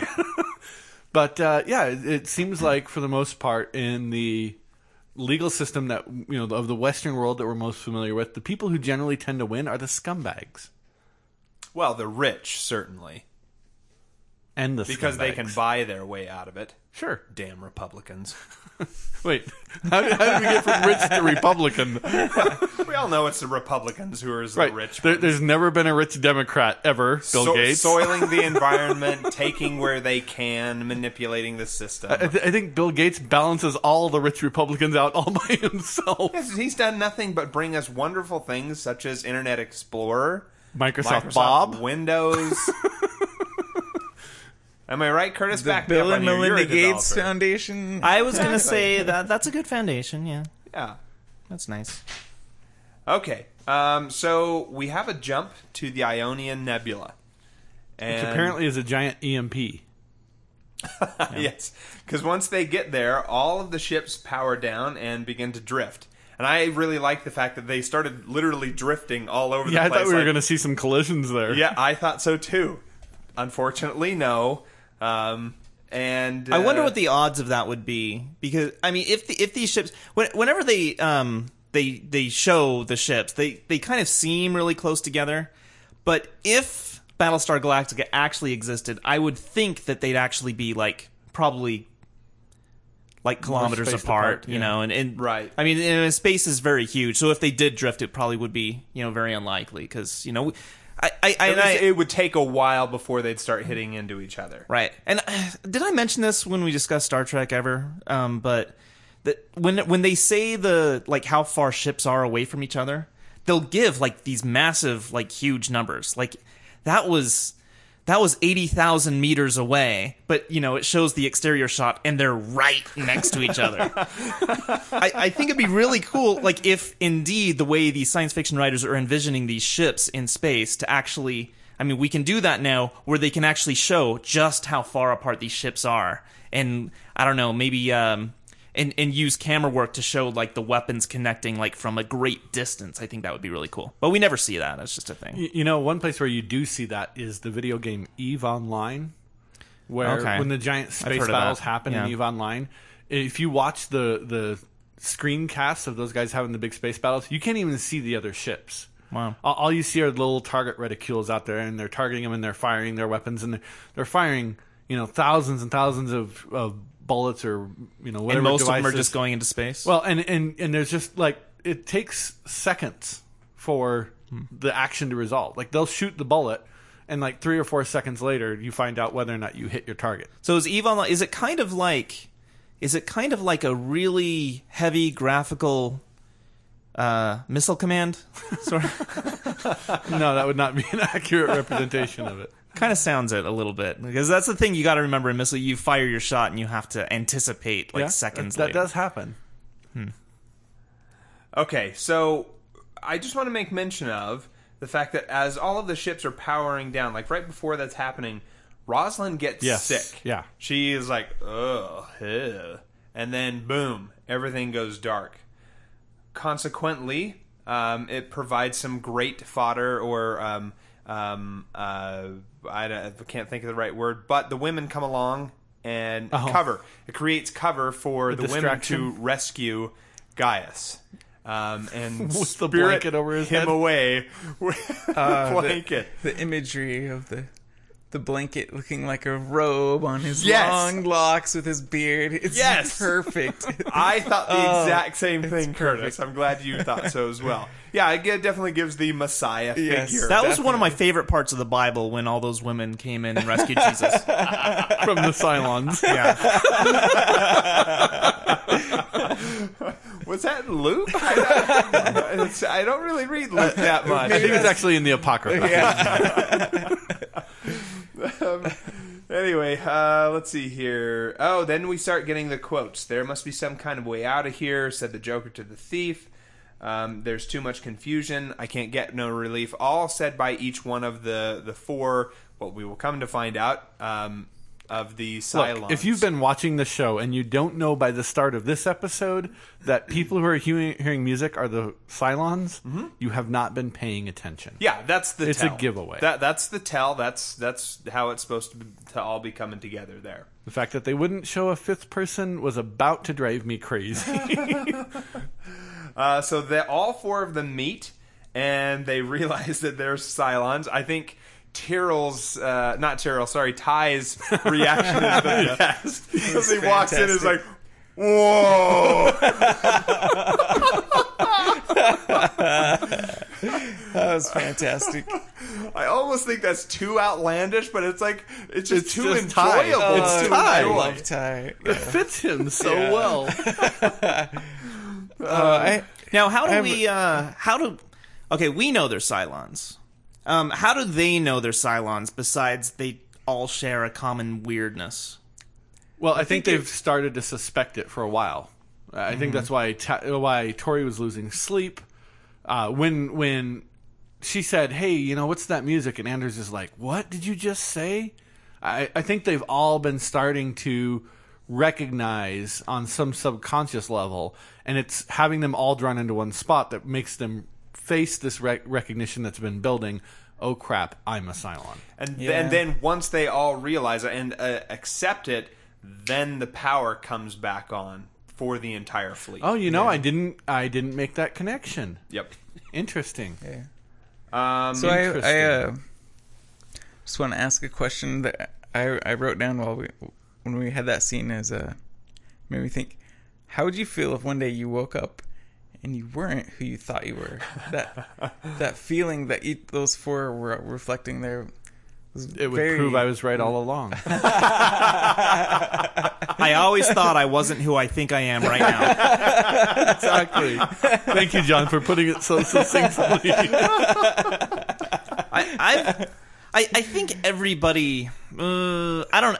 Not not everybody, but it's kind of human nature to think you're a little bit more interesting than Or you actually are, perhaps? or or less, perhaps. That's why. Um, uh, you know, like most children's books aren't about like some kid who like discovers that he's going to witness someone do something special but you know like uh like like harry potter is like yeah yeah and, and so like kids relate to that who are like yeah, you don't write about Neville Longbottom. right right um like kids relate to that like you know a kid reads that and like yeah I, i'm something i'm special you know and I, I've noticed this like for uh, for Anne of Green Gables. Like every girl growing up thinks Anne of Green Gables is specifically for them For her. because yeah, because right. they're like they find so much meaning in this quirky, interesting person who's different than everybody else. Well, you know what? You're all the same. you're all you're all similarly different. You're, you're all special snowflakes. Yeah. yeah. See, I had this when I was a kid, and this is before. This is after the old Battlestar Galactica, but before the new Battlestar Galactica, I I used to like kind of have daydreams that uh, that if I cut myself open, I would actually be a robot. And that was my thing. And I was like, I was the only, and that was like my that difference. before so. Terminator. it was about the same time as Terminator, I guess. Yeah. uh, that's, I, uh, I, I think that this is also why the TV show Suits is so popular right now. Because I think there are a lot of people in the world who, on some level, think, yeah, I'm kind of a fraud. And mm. that's the main driving force for the narrative of the show Suits is that one of the main characters has to wake up every day and go be a fraud to everyone who respects he respects everyone he loves and cares about. He has to pretend to be something he's not. And I think on some level a lot of people feel that way. And so I, I don't think I, I don't think it would be like terribly unexpected to wake up and find out, oh yeah, I'm not what I thought I was was. I turns out I was a fraud the whole time. Have you, as long as we're talking about shows, sorry. Uh, have you heard of a show called uh, Orphan Black? No. Uh, it's Yes. a, I told you about it, right? I, I've seen portions of it. Oh, okay. It's a BBC show. Yeah, it's a BBC show. I believe. Well, it's it's on in- BBC America, and I think it may be a Canadian show. I'm not totally sure, but I swear it's they had British accents. you- well, yeah, they do. Okay, They do, okay. and, and that has to do with um, like the way it opens up is this British girl. Mm-hmm. Um, she's I and she's somewhere in I think she's either in Canada or the United States. Like it might be Toronto or New York or something. I can't remember where it is, but she's a Brit. She's British and she's living there. And the way it opens. And this isn't much of a spoiler because it opens this way. Uh, she's on the subway platform and she sees a woman crying, and um, and she looks up. The woman looks up and she sees it's someone who looks exactly like her. It's like her twin. She looks exactly like her, and her twin, who's crying, looks at her and then steps off the platform into an oncoming train. And like this uh, show. yeah, and then this the British girl, she's having some problems of her own. She goes over to the crying girl's stuff, takes her stuff, assumes her identity, and she has no idea who this person is. In the course of things, she finds another double of herself, uh, who is A triple. yeah. Yeah, a, a, a triple. And oh, the person who killed herself was a cop. And so she assumes the cop's identity. And one of the most stressful hours of my life is watching uh uh like the third episode where in order to get what she wants, she has to assume this cop's identity for a day. And you watch her try to be a cop for a day, just like pretending to do it. And it's it's actually it's pretty aggravating and fun. It's an interesting show. I didn't stick through it, but uh, I remember watching it and thinking that's uh, that's kind of unique. Yeah. Uh, but in the end, I was too interested in the Doctor Who that was that I, I had been watching. So Sure. good share, though. Good share. Cool. Yeah, too much good stuff. Um, let's see here. The Cylons show up, and the panic comes as they realize we have. It's going to take us 20 minutes to be able to spool up the FTL, and the uh, Admiral Adama says we don't have 20 minutes. This isn't going to work out. And so they're launching the alert fighters. They're sending them out, um, and. Uh, Can, let's can see we just here. stop here? No. Well, that's where you stopped. I think That's that's, where you stormed the, out I of the that's room. the end of the show, right? So so here Humanity dies there. Show's over. We don't have to watch the fourth season. Tigh shows up there and he says to the admiral, "You can, can count, count on, on me. me." I'm here." And then Tory shows up and says basically the same thing to the president. I'm like, "I'm here for you. I'm ready to support you," which is just painful to watch. And it's like, uh, okay. Yeah, they, they've both got to be asking themselves, okay, what time. point am I going to pull out a handgun and shoot the old man in the stomach? Um, so Lee is back in the fighter, and uh, during his flight, meets Starbuck again, and she says, "It's gonna be okay. I've been to Earth, and I'm going to take us." oh, is that there." what she said? Yes. you, missed her out. Joey stormed out. um, and uh, yeah, so she is there. She's back, and she's there to declare she's going to take us all to And Earth. she's the fifth Cylon. And the the um yes, and the uh, closing shot is a uh, zoom out where we see Lee, we see Starbuck, we see the Cylons, we see the surrounding stars, we see that arm of the galaxy, and then a zoom back into the galaxy in a different point where we see Earth. okay. Does it have Um, like Earth continents and stuff? Yes. And does it have You cities? see Florida, but I don't No, think there it, were any it's cities. it's it's far out. It Okay. just like shows the outline of land. okay. Yeah. So, okay. Does anybody have anything else? I want to read some emails from people now. Yeah, the only other thing I had was I, I do appreciate Tigh's comment. You know what? We go back to our stations, and, and then what he finishes with whatever else I am, whatever else it means, that's the man I want to be. Yeah. And if I die today, that's the man I'll be. yeah. I thought that was a good line. Now, do you want um do you want final five before or after the emails? After the emails, Okay. we, we, we I I asked Jon to come up with a final five since Brainy didn't have time to write in.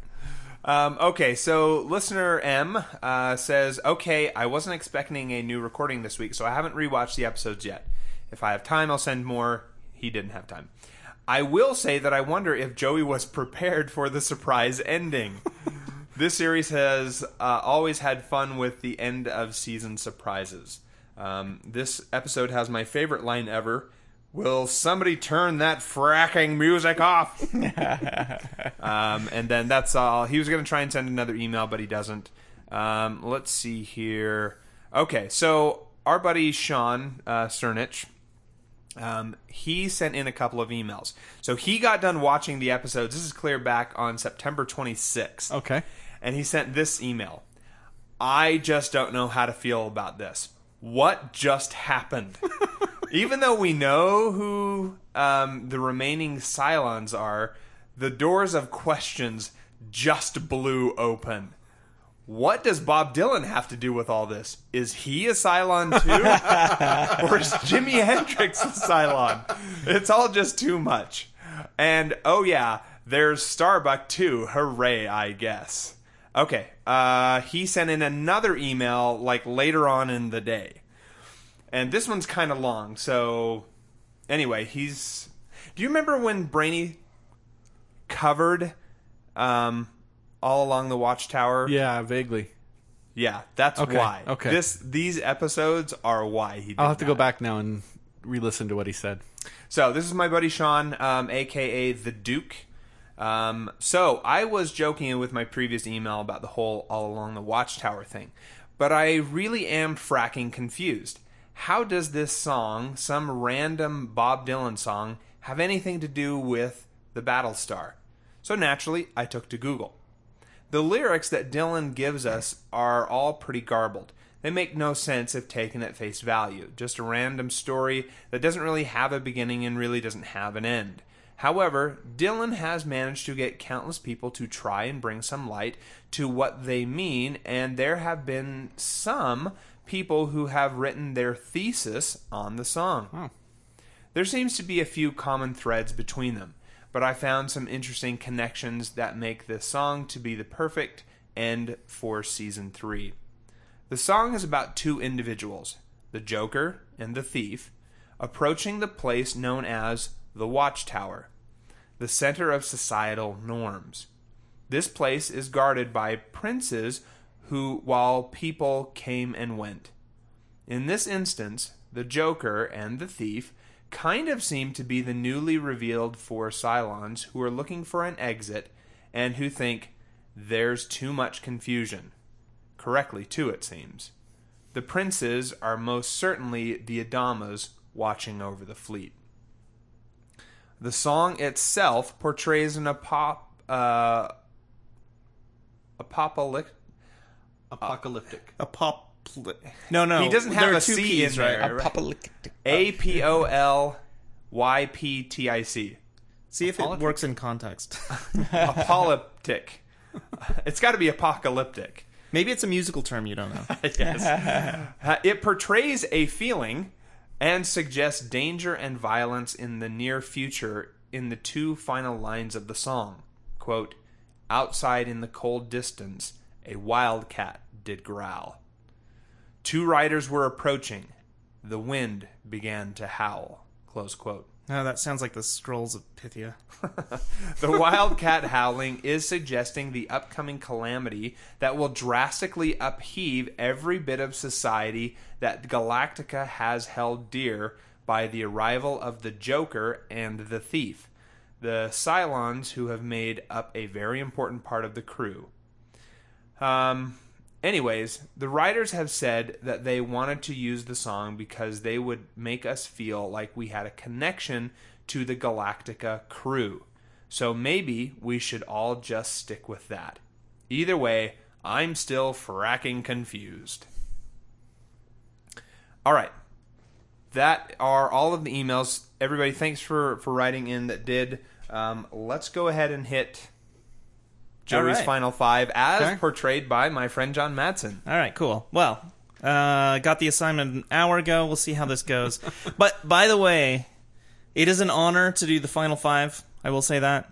Um, I because I've been meaning to complain about the final five for a while. I've been meaning, I've been meaning to tell Brainy that I think the final five that he does that are like really cool, but I think like there You may be more of him? No, no, no. I think there's sort of like an observer effect that tends to happen with the final five, like by by asking the question that actually is spoilers just by the asking. So like the measurement of what you actually say is actually changes the outcome of how you watch something. Okay. I, by the way, I, I know exactly what you're saying, and I did my best to try and Yeah. curb some of. Oh. I know, I know. I've Yeah. heard you censor Yeah. some things. You've done a pretty good job. pretty good. Uh, okay. Um, okay. Question number one: If Athena's number designation is eight, explain what the number designations of the final five would be. Let's see. Number one is Cavill.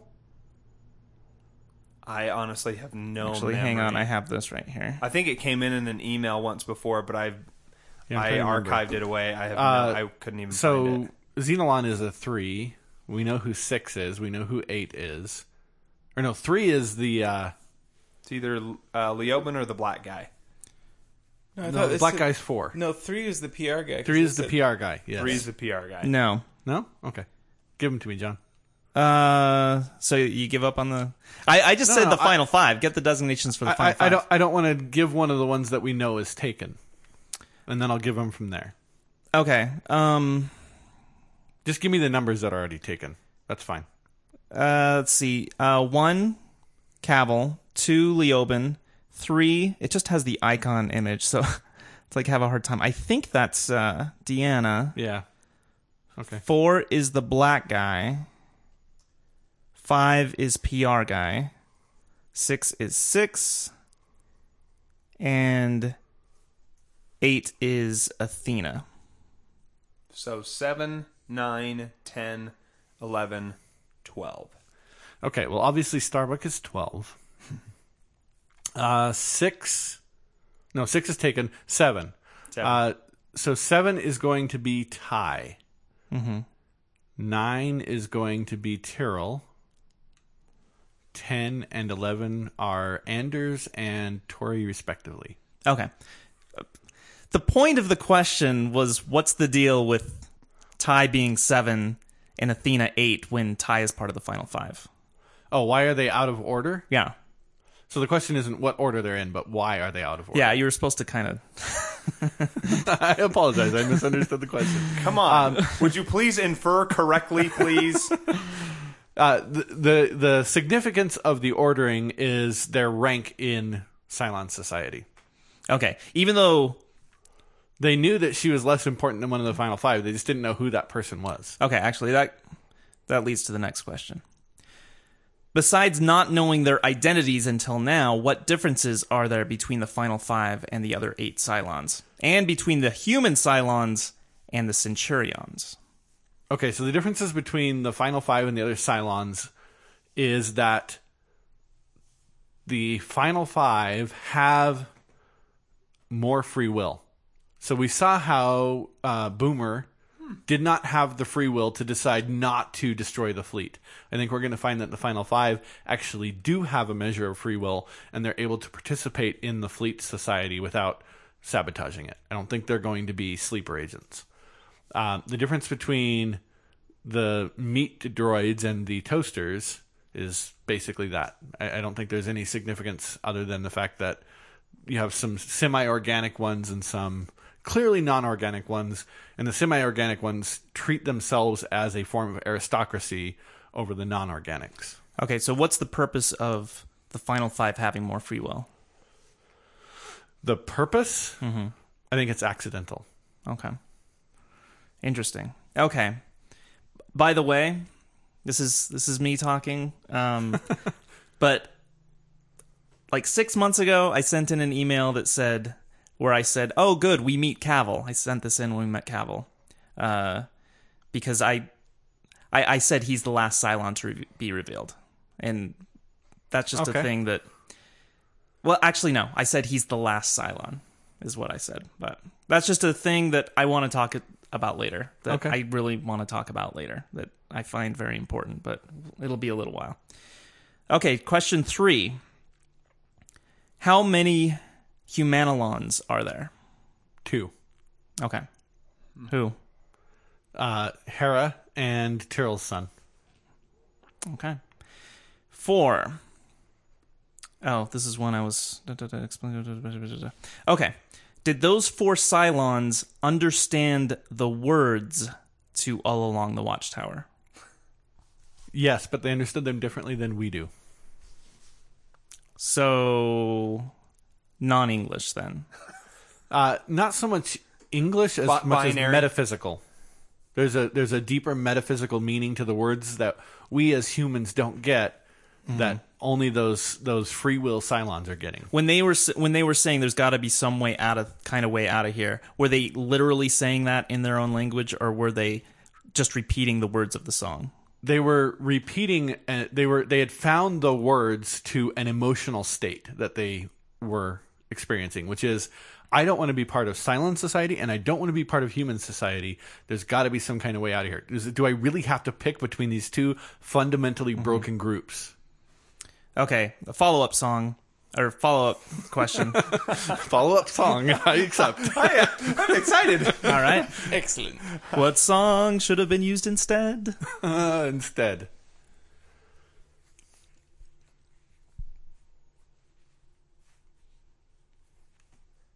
In the ghetto. okay very good Get to I, I took this a little bit different i have my own answer for this What is it? uh 99 Luftballons and it, it, it actually has In, nothing in German? In German, Okay. yes, specifically in German. It has nothing to do with the song, although I think 99 Luftballons, it is about the end of the world, so it probably would work pretty well. Uh, but uh, I, I think it, it's important that um, that they acknowledge. l- What, what, sorry, I'm having a hard time saying this. It, it's annoying that the song is in English Okay. for me okay. uh, like because you kind of get that geeky perspective. It's like, okay, so it is from our world and it's in English. and how do they understand in English when they obviously don't speak English? They're across the galaxy. Um, That's a pretty good you know, so geek voice you did there. I've been working That's on it comic- all that's my life. guy there. Yeah. uh, okay. Uh, last question. oh, a Simpsons character. Okay. Yeah. Yeah. Uh, Peter, show Joey the image of the young Edward James Olmos that Duke sent in a couple of weeks ago. Oh Uh, it's gonna take a while. I meant I meant to signal you about this, but I didn't have a chance to.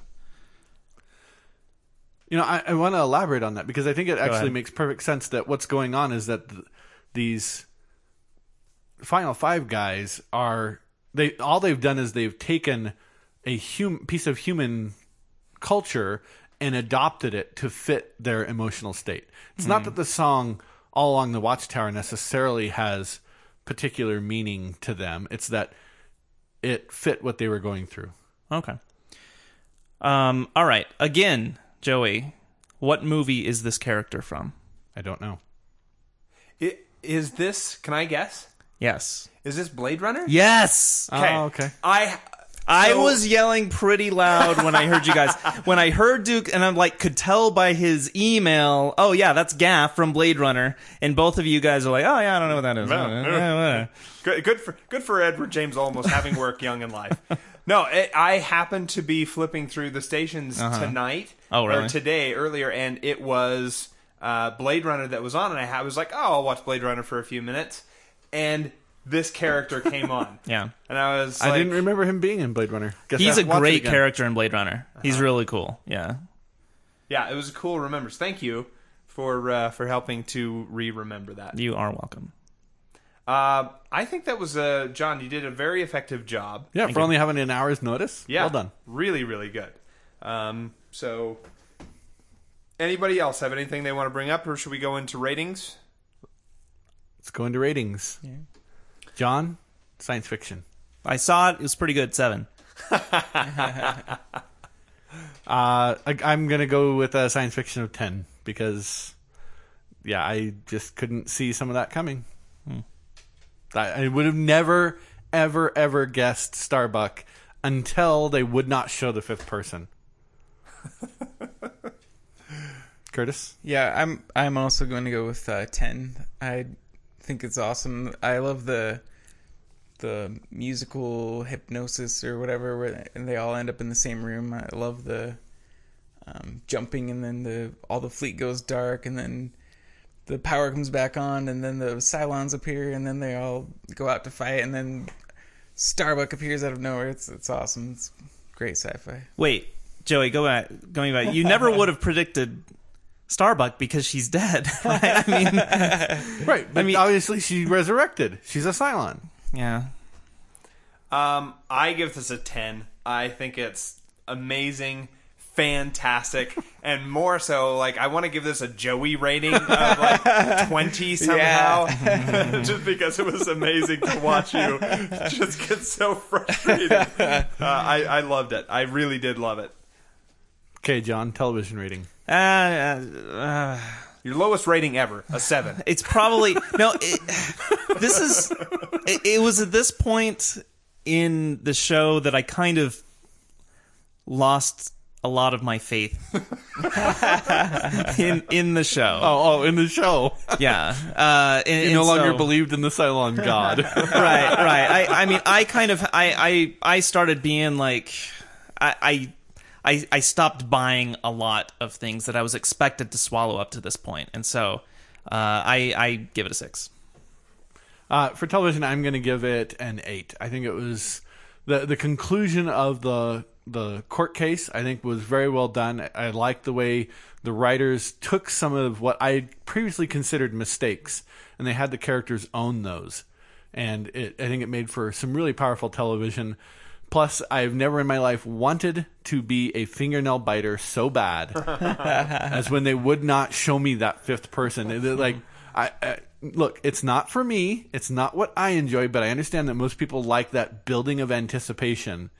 Uh, I can't handle it. It's it's hard. All right, I would give this a 10, but I have two nitpicks, so I'm dropping it to a 9. And uh, my nitpicks are, and I already covered this, I really think the writers do not know how to write a legal courtroom drama. It like it shows that that's not their forte. And uh, my second nitpick is that I honestly, the first time I watched the series, I was like, Tory? Really? She's one of the Cylons? Does that feel completely thrown into anybody else here?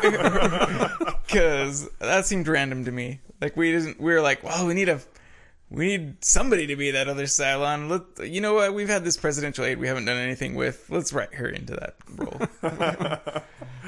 Um, I'm gonna give this a ten. Uh, again, because you know so much of uh, Joe's reaction is tied up into this. I, I, I legitimately do enjoy the episode. I thought that the writing was actually pretty solid. You're, you're I think you're kind of right. I felt the same th- feelings about Tory about like, well, wow, that kind of came out of nowhere. But it was like, okay, fine, I'll I'll go along with it because I'm enjoying the rest of it so much. Um, the the diatribe that Lee goes on his rant, I I, I find compelling, and I I like that it makes me think so much about certain things. Um, so I, I feel very comfortable with a 10. Okay, moving on to season wrap up Battlestar Galactica season 3. Um, it's been a fun ride, albeit exceptionally long, Yeah. uh, considering all of our You know, breaks. I I feel like uh, we're probably going to get back into a groove here now with season four.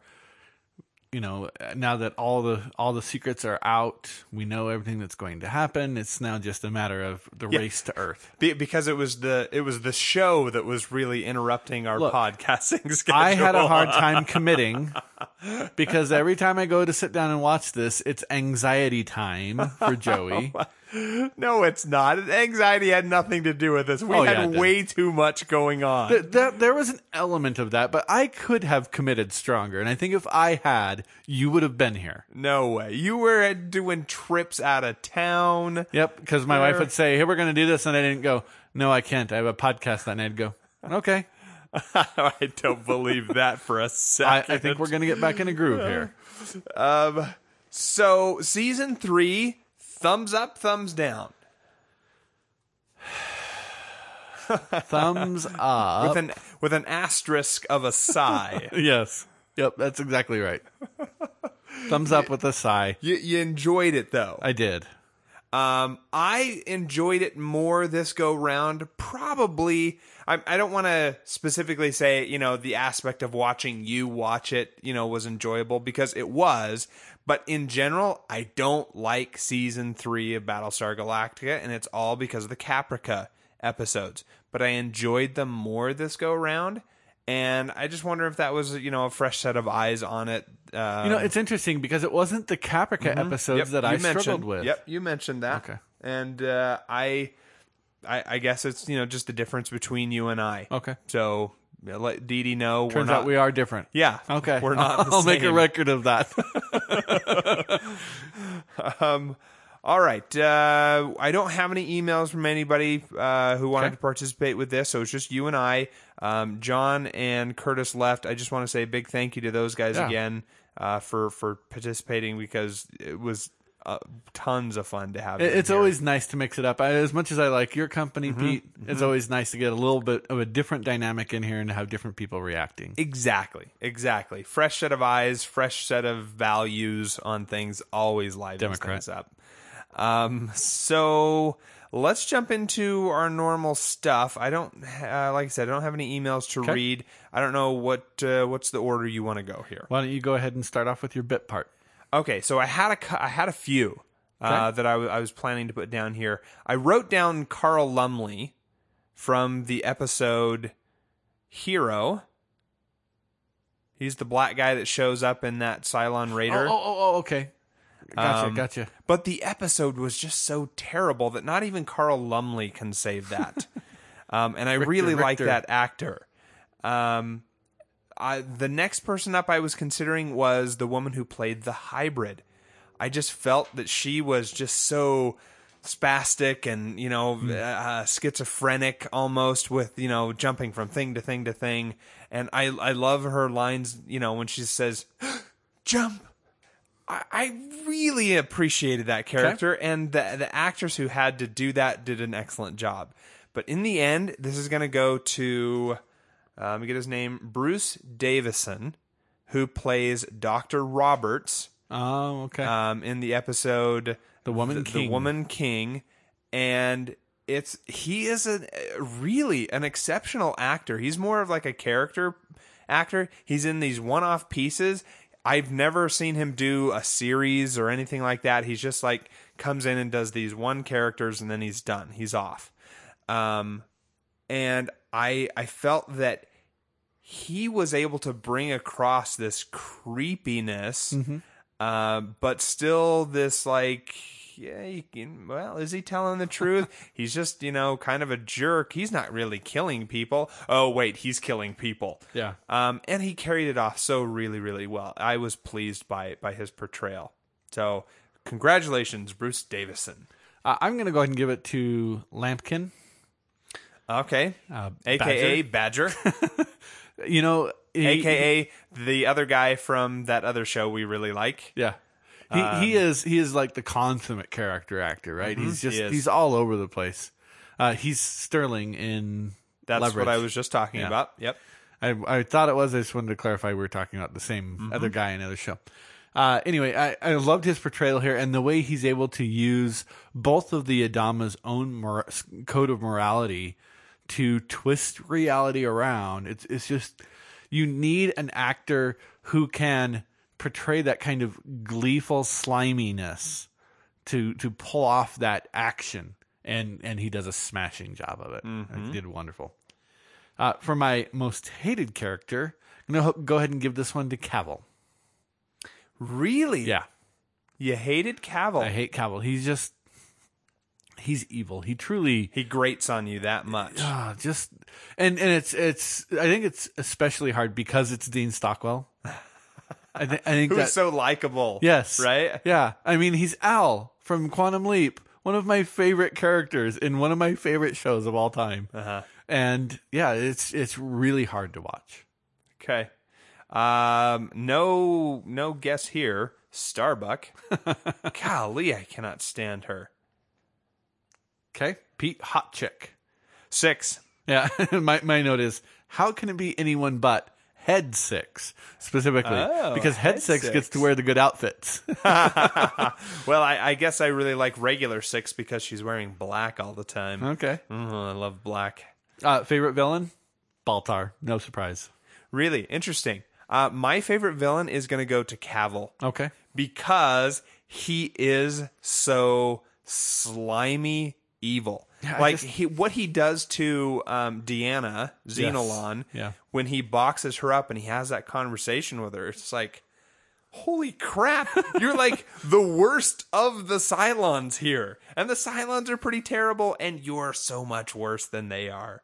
Um, yeah, I, I just, he creeped me out. Okay. Pete, funniest moment. Um, okay, funniest moment, hands down, has got to go to, uh, let's see here. Uh, Joey reacting to the return of Starbuck. There was nothing else funnier in this entire season. Oh, come on. Um, the the That was pretty good, the, huh? the amount of seething rage as you slam down your laptop lid. Because I knew it was gonna be her. I like as soon as she, as soon as that thing showed up on Apollo's DRADIS, I was like, "Son of a blank! They're going to do this to me. They're going to make it that Starbuck was a Cylon all along." it's just Oh my gosh. so enjoyable. Uh, for me, I'm going to go with uh, Admiral Adama and Colonel Tigh. I hear they're eating paper. Is that true? nope. Paper shortage. that is so brilliant. Um, that is uh, another another very very funny scene. Okay, uh, for top hated episodes, I'm going to go ahead and give number five is The Woman King.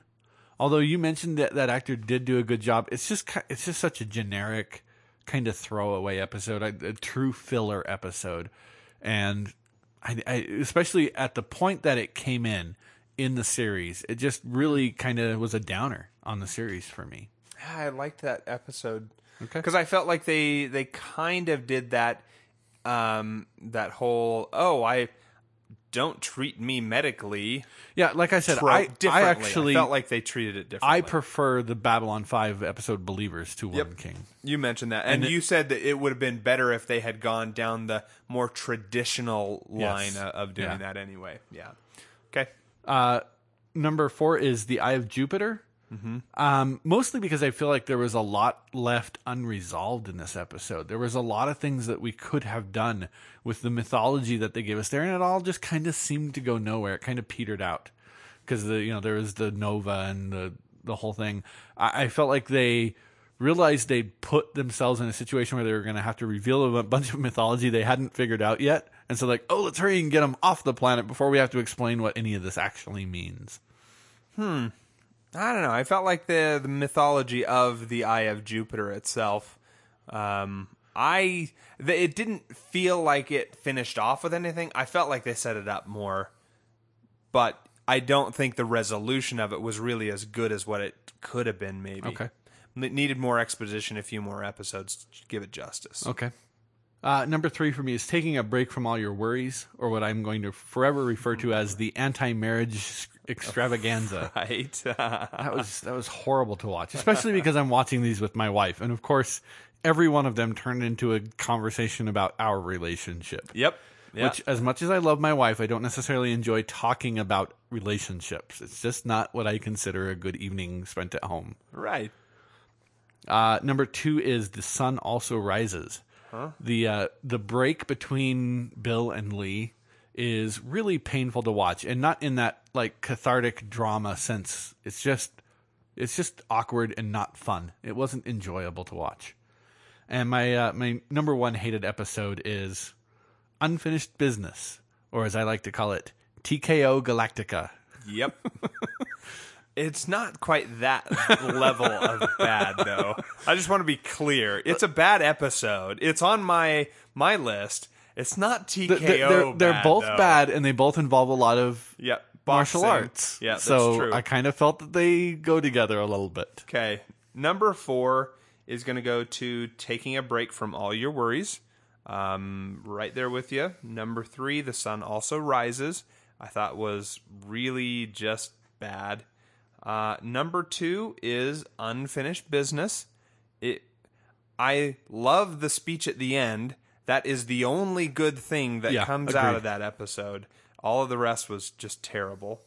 Um, and my number one hated episode is going to go to Hero. Okay. Um, just didn't care for that at all. Okay. Pete, your top favorite episodes.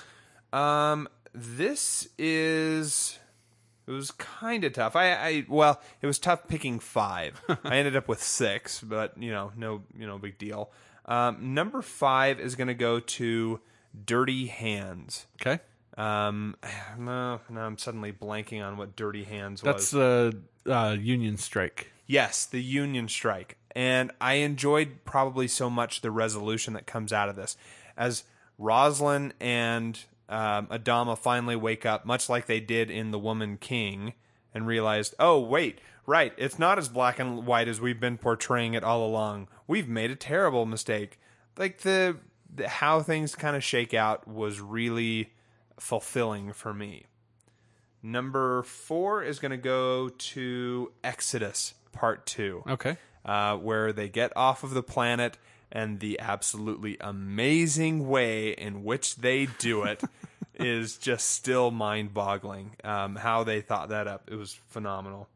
Uh, number three is going to go to Rapture, which now I'm suddenly blanking on Rapture. If you remember, um, feel free to nope chime in. Too late. Um, oh right, yeah. Welcome home, Mr. President. That's where that's the fulfilling of all of the um, where they find the temple. Right. Um, I really enjoyed that because that's where Xenolon gets boxed up Yep. um, and everything. Very fun to watch that. Number two, you are not going to agree with this. I'm going to say collaborators. I really enjoy. This is the one where they the secret death squad Oh, okay, going okay, around okay. killing everybody, and you know they're judging I, I- them. I, can. It's okay. It's an alright episode. Uh, I thoroughly enjoyed that episode. I thought it was just as good as um, the drumhead from TNG, Wow. as yeah, I I, don't agree there.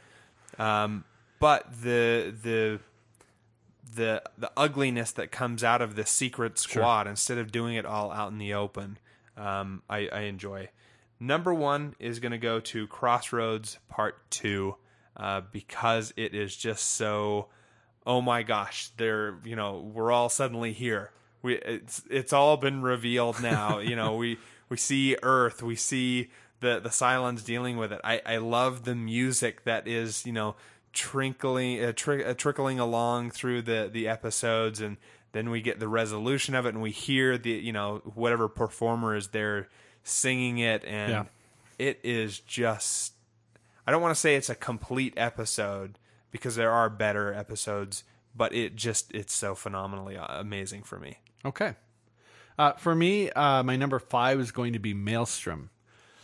This Okay. this actually would have been my number one episode of the season had they not brought Starbuck back as a Cylon. I I loved this episode until the minute Starbuck showed back up on that screen, and it just it really devalued her death, in my opinion. I really liked the way they they wrapped up that character. They gave us closure as an audience. I just loved so much about what they did with that episode. Really? Yeah. I thought I thought you were like, boy, what a waste to. to I didn't. I thought No, you said I, you I, didn't I like made some the- sarcastic comments about, oh, this is her her epic destiny is to die in the maelstrom. But I thought that they gave us good closure on a character that I had initially liked. They had squandered as writers, and they're like, you know what? There's no way of saving this character at this point. We're going to give her a nice, clean death, and they did that, and I was so happy. And then they blew it all away here in Crossroads Part Two I'll grant you, it is the the best Starbuck episode. because he dies. Uh, my number four is Rapture. Uh, I agree with you that you know this. It's nice that they bring so you know the the, the traditional story arc that we talk about. You know where you have the uh, the exposition and you have the rising action, climax, falling action, and denouement. You don't really get that in TV because they always want to end a season on a rising action so that everybody is anxious to tune in for the next week. And so what you end up with is actually the climax coming you know you have the rising action through the it starts at the end of the previous season and it goes up and it, then it climaxes about halfway through and then it kind of has some falling action and then it has to go back up to more rising action so this is a really good encapsulation of the previous the end of the previous season and the first half of this season we get some some really good closure and you know you, you mentioned seeing uh, Xenolon get boxed. Uh, you know, just a lot of exciting things happen in that episode. Uh, number three for me is Dirty Hands. I, you know, the thing that I really liked the most about this episode was this, seeing this is how caste societies happen. This is how it happens. And the writers actually like ta- taking that step back from human nature and saying, "Oh, hey, look, here's this pattern." It seemed so natural, so it just all made sense until you examine it from the outside, and then you go, "Wow, I am a really terrible person for letting this happen." Yeah. uh, and, and you know I was right there with the with the crew and falling into that same behavioral pattern, and it did. It made me step out and go, "Wow, I, I should have thought about that more." That's you know that's a really good point. Uh, Crossroads Part Two is number two for me mm-hmm. uh, because at least now we know who all of the Cylons are, and we can just sit back and enjoy season four. There's no more anxiety to be worried about. No, I'm sure they're not going to introduce anything at all. No. It's just going to be just- all peaches and roses. it's it's just a race to Earth now. as soon as I, I don't know how they're going to get out of this mess they're Just in, let- I just want to say people are going to die. that's okay. Just saying. It could be Lee, it could be Bill, it could be Roslin. I'm Okay. fine. Okay. Uh, anyway, uh, number one episode for me is Exodus Part Two. The bucket drop is just fantastic. Yeah. and then I, I, I, you know, I remember watching that and sitting back and being really impressed at the way they used dichotomy and juxtaposition in the writing, in the camera work, all over throughout that episode to kind of give this heightened sense of stress on the viewer. I thought they did an excellent job at that. True. Okay, Pete, your favorite overall moment.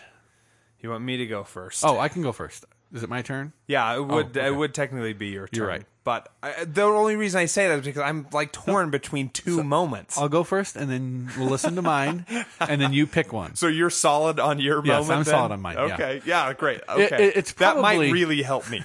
It's probably unfair because normally I have a whole week or the better part of a week to think about this, and I didn't watch these two episodes, and so I'm coming fresh. You know, I literally two hours ago watched these episodes, and and so they're very very fresh for me, which might be tainting the perception a little bit. Okay, but yeah. I'm going to go ahead and give my favorite moment of the season to Lee's testimony okay. in the court in the case of, of Gaius Baltar.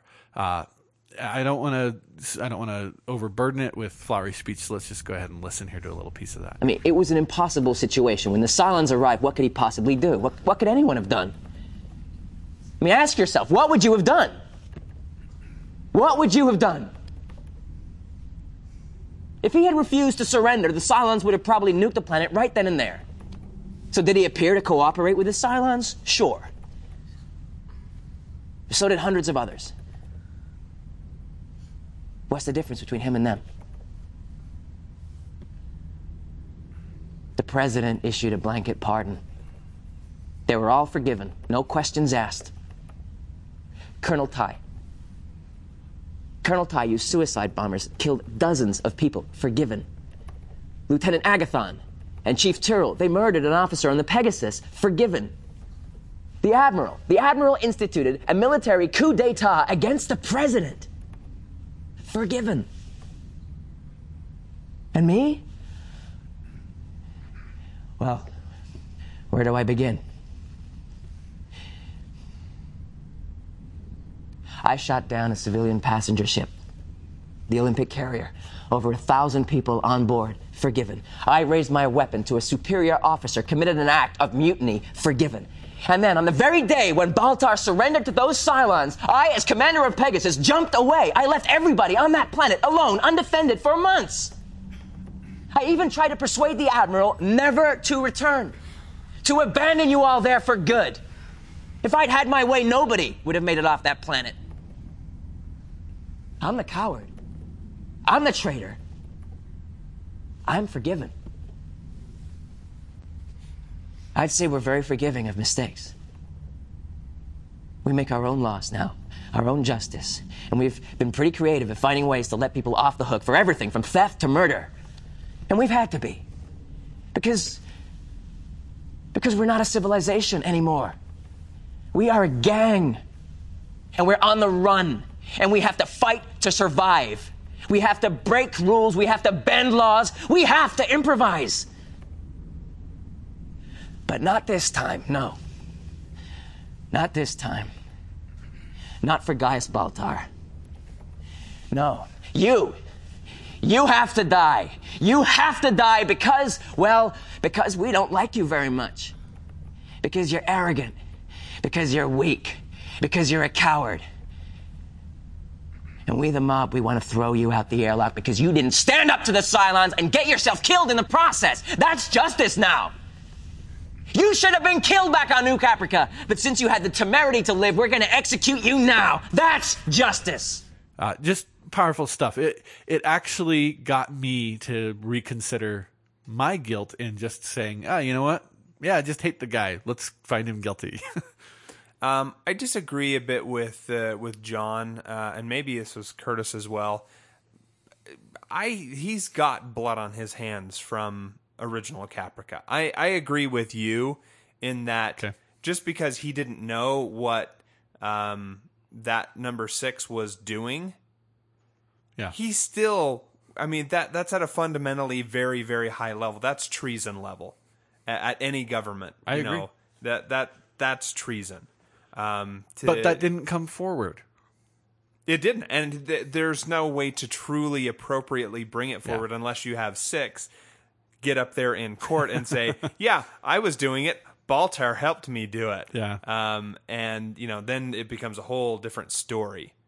well, and then do you believe the Cylon? um, Yeah, the the speech that he gives is telling. Why does everybody else get forgiveness Yeah. except this person? And you know, blessed be that Roslin and Adama have gone out of their way to forgive as much as they have, because they recognize, you know what, this can't be as as harsh as as what we may normally be in a society. This is it now, and and that forgiveness has to come in and and help to absolve people and allow, you know what, mistakes happen. They're better nature. Um, this is just Yeah. a mis- mistake. That's what I think. Okay, Pete. Did you did that help you at all? No, not a bit. so let me just let me just say uh, the the two of mine are one is a visual, Okay. which you might be able to guess which visual it is. Starbuck dying? No, not Starbuck dying. It was something way cooler than that. Um, and the the second is a visual we don't ever see. Okay, so you have the bucket drop, but I don't know what the one is that we don't see. The other one is where a, I think I'm going to give it to this. Visually, absolutely stunning what they did with that bucket drop. It is phenomenal. Yeah, agreed. Um, I think my favorite moment is going to go to, and I can't remember the episode. No, it was Dirty Hands. It was Dirty Hands at the very end. Um, Adama walks into Tyrol, who's in prison, and says, I've just had people pick up your wife. They're holding her right now. And if you don't relent, I'm going to order them to shoot her in the head Yeah. And it was completely serious. There was no equivocation there. The, he wasn't playing chicken at all. He was prepared to have Callie killed, and I, that is Stone cold. bold, ballsy, gutsy, whatever adjective you want to use there. He was prepared to do it, and he was absolutely right to do it because of the military situation that they were in. These are all military officers. You can't just say, "Nope, I'm not going to do this." You follow the chain of command. Um, I it, it was just so powerful for me to to see him do this with a character that I think we all pretty much universally like. I mean, she get Callie's kind of annoying uh, sometimes, but still, like we we like her. She's a, a decent enough character. Okay, should we listen to that? Admiral, all I want is to sit down with the president. This is the Admiral. Arrest Callie Tyrol. Take her under armed guard directly to the starboard repair bay. Repair Bay, what are you doing? I'm gonna put her up against the bulkhead and I'm gonna shoot her as a mutineer. Are you out of your fracking mind? Callie was just following my orders. She's a ringleader, so she goes first. Then the rest of your deck gang. Figurski, Seelix, Pollux.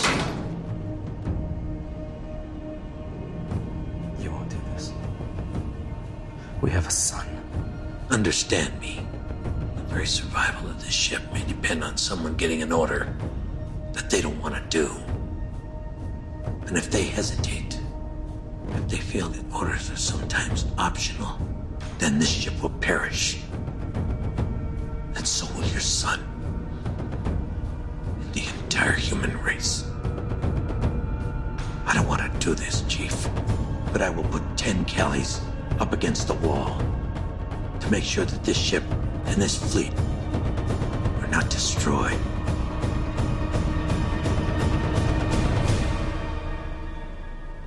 Fine. I'll call it off. Um, okay, so I really I, I had a good time with this uh, this season. The next one I don't think is going to be as intense. Good. because of you know Yeah. the who the final five are and whatnot. Uh, but you should still expect some some intense stuff to happen. So be prepared for that. Okay.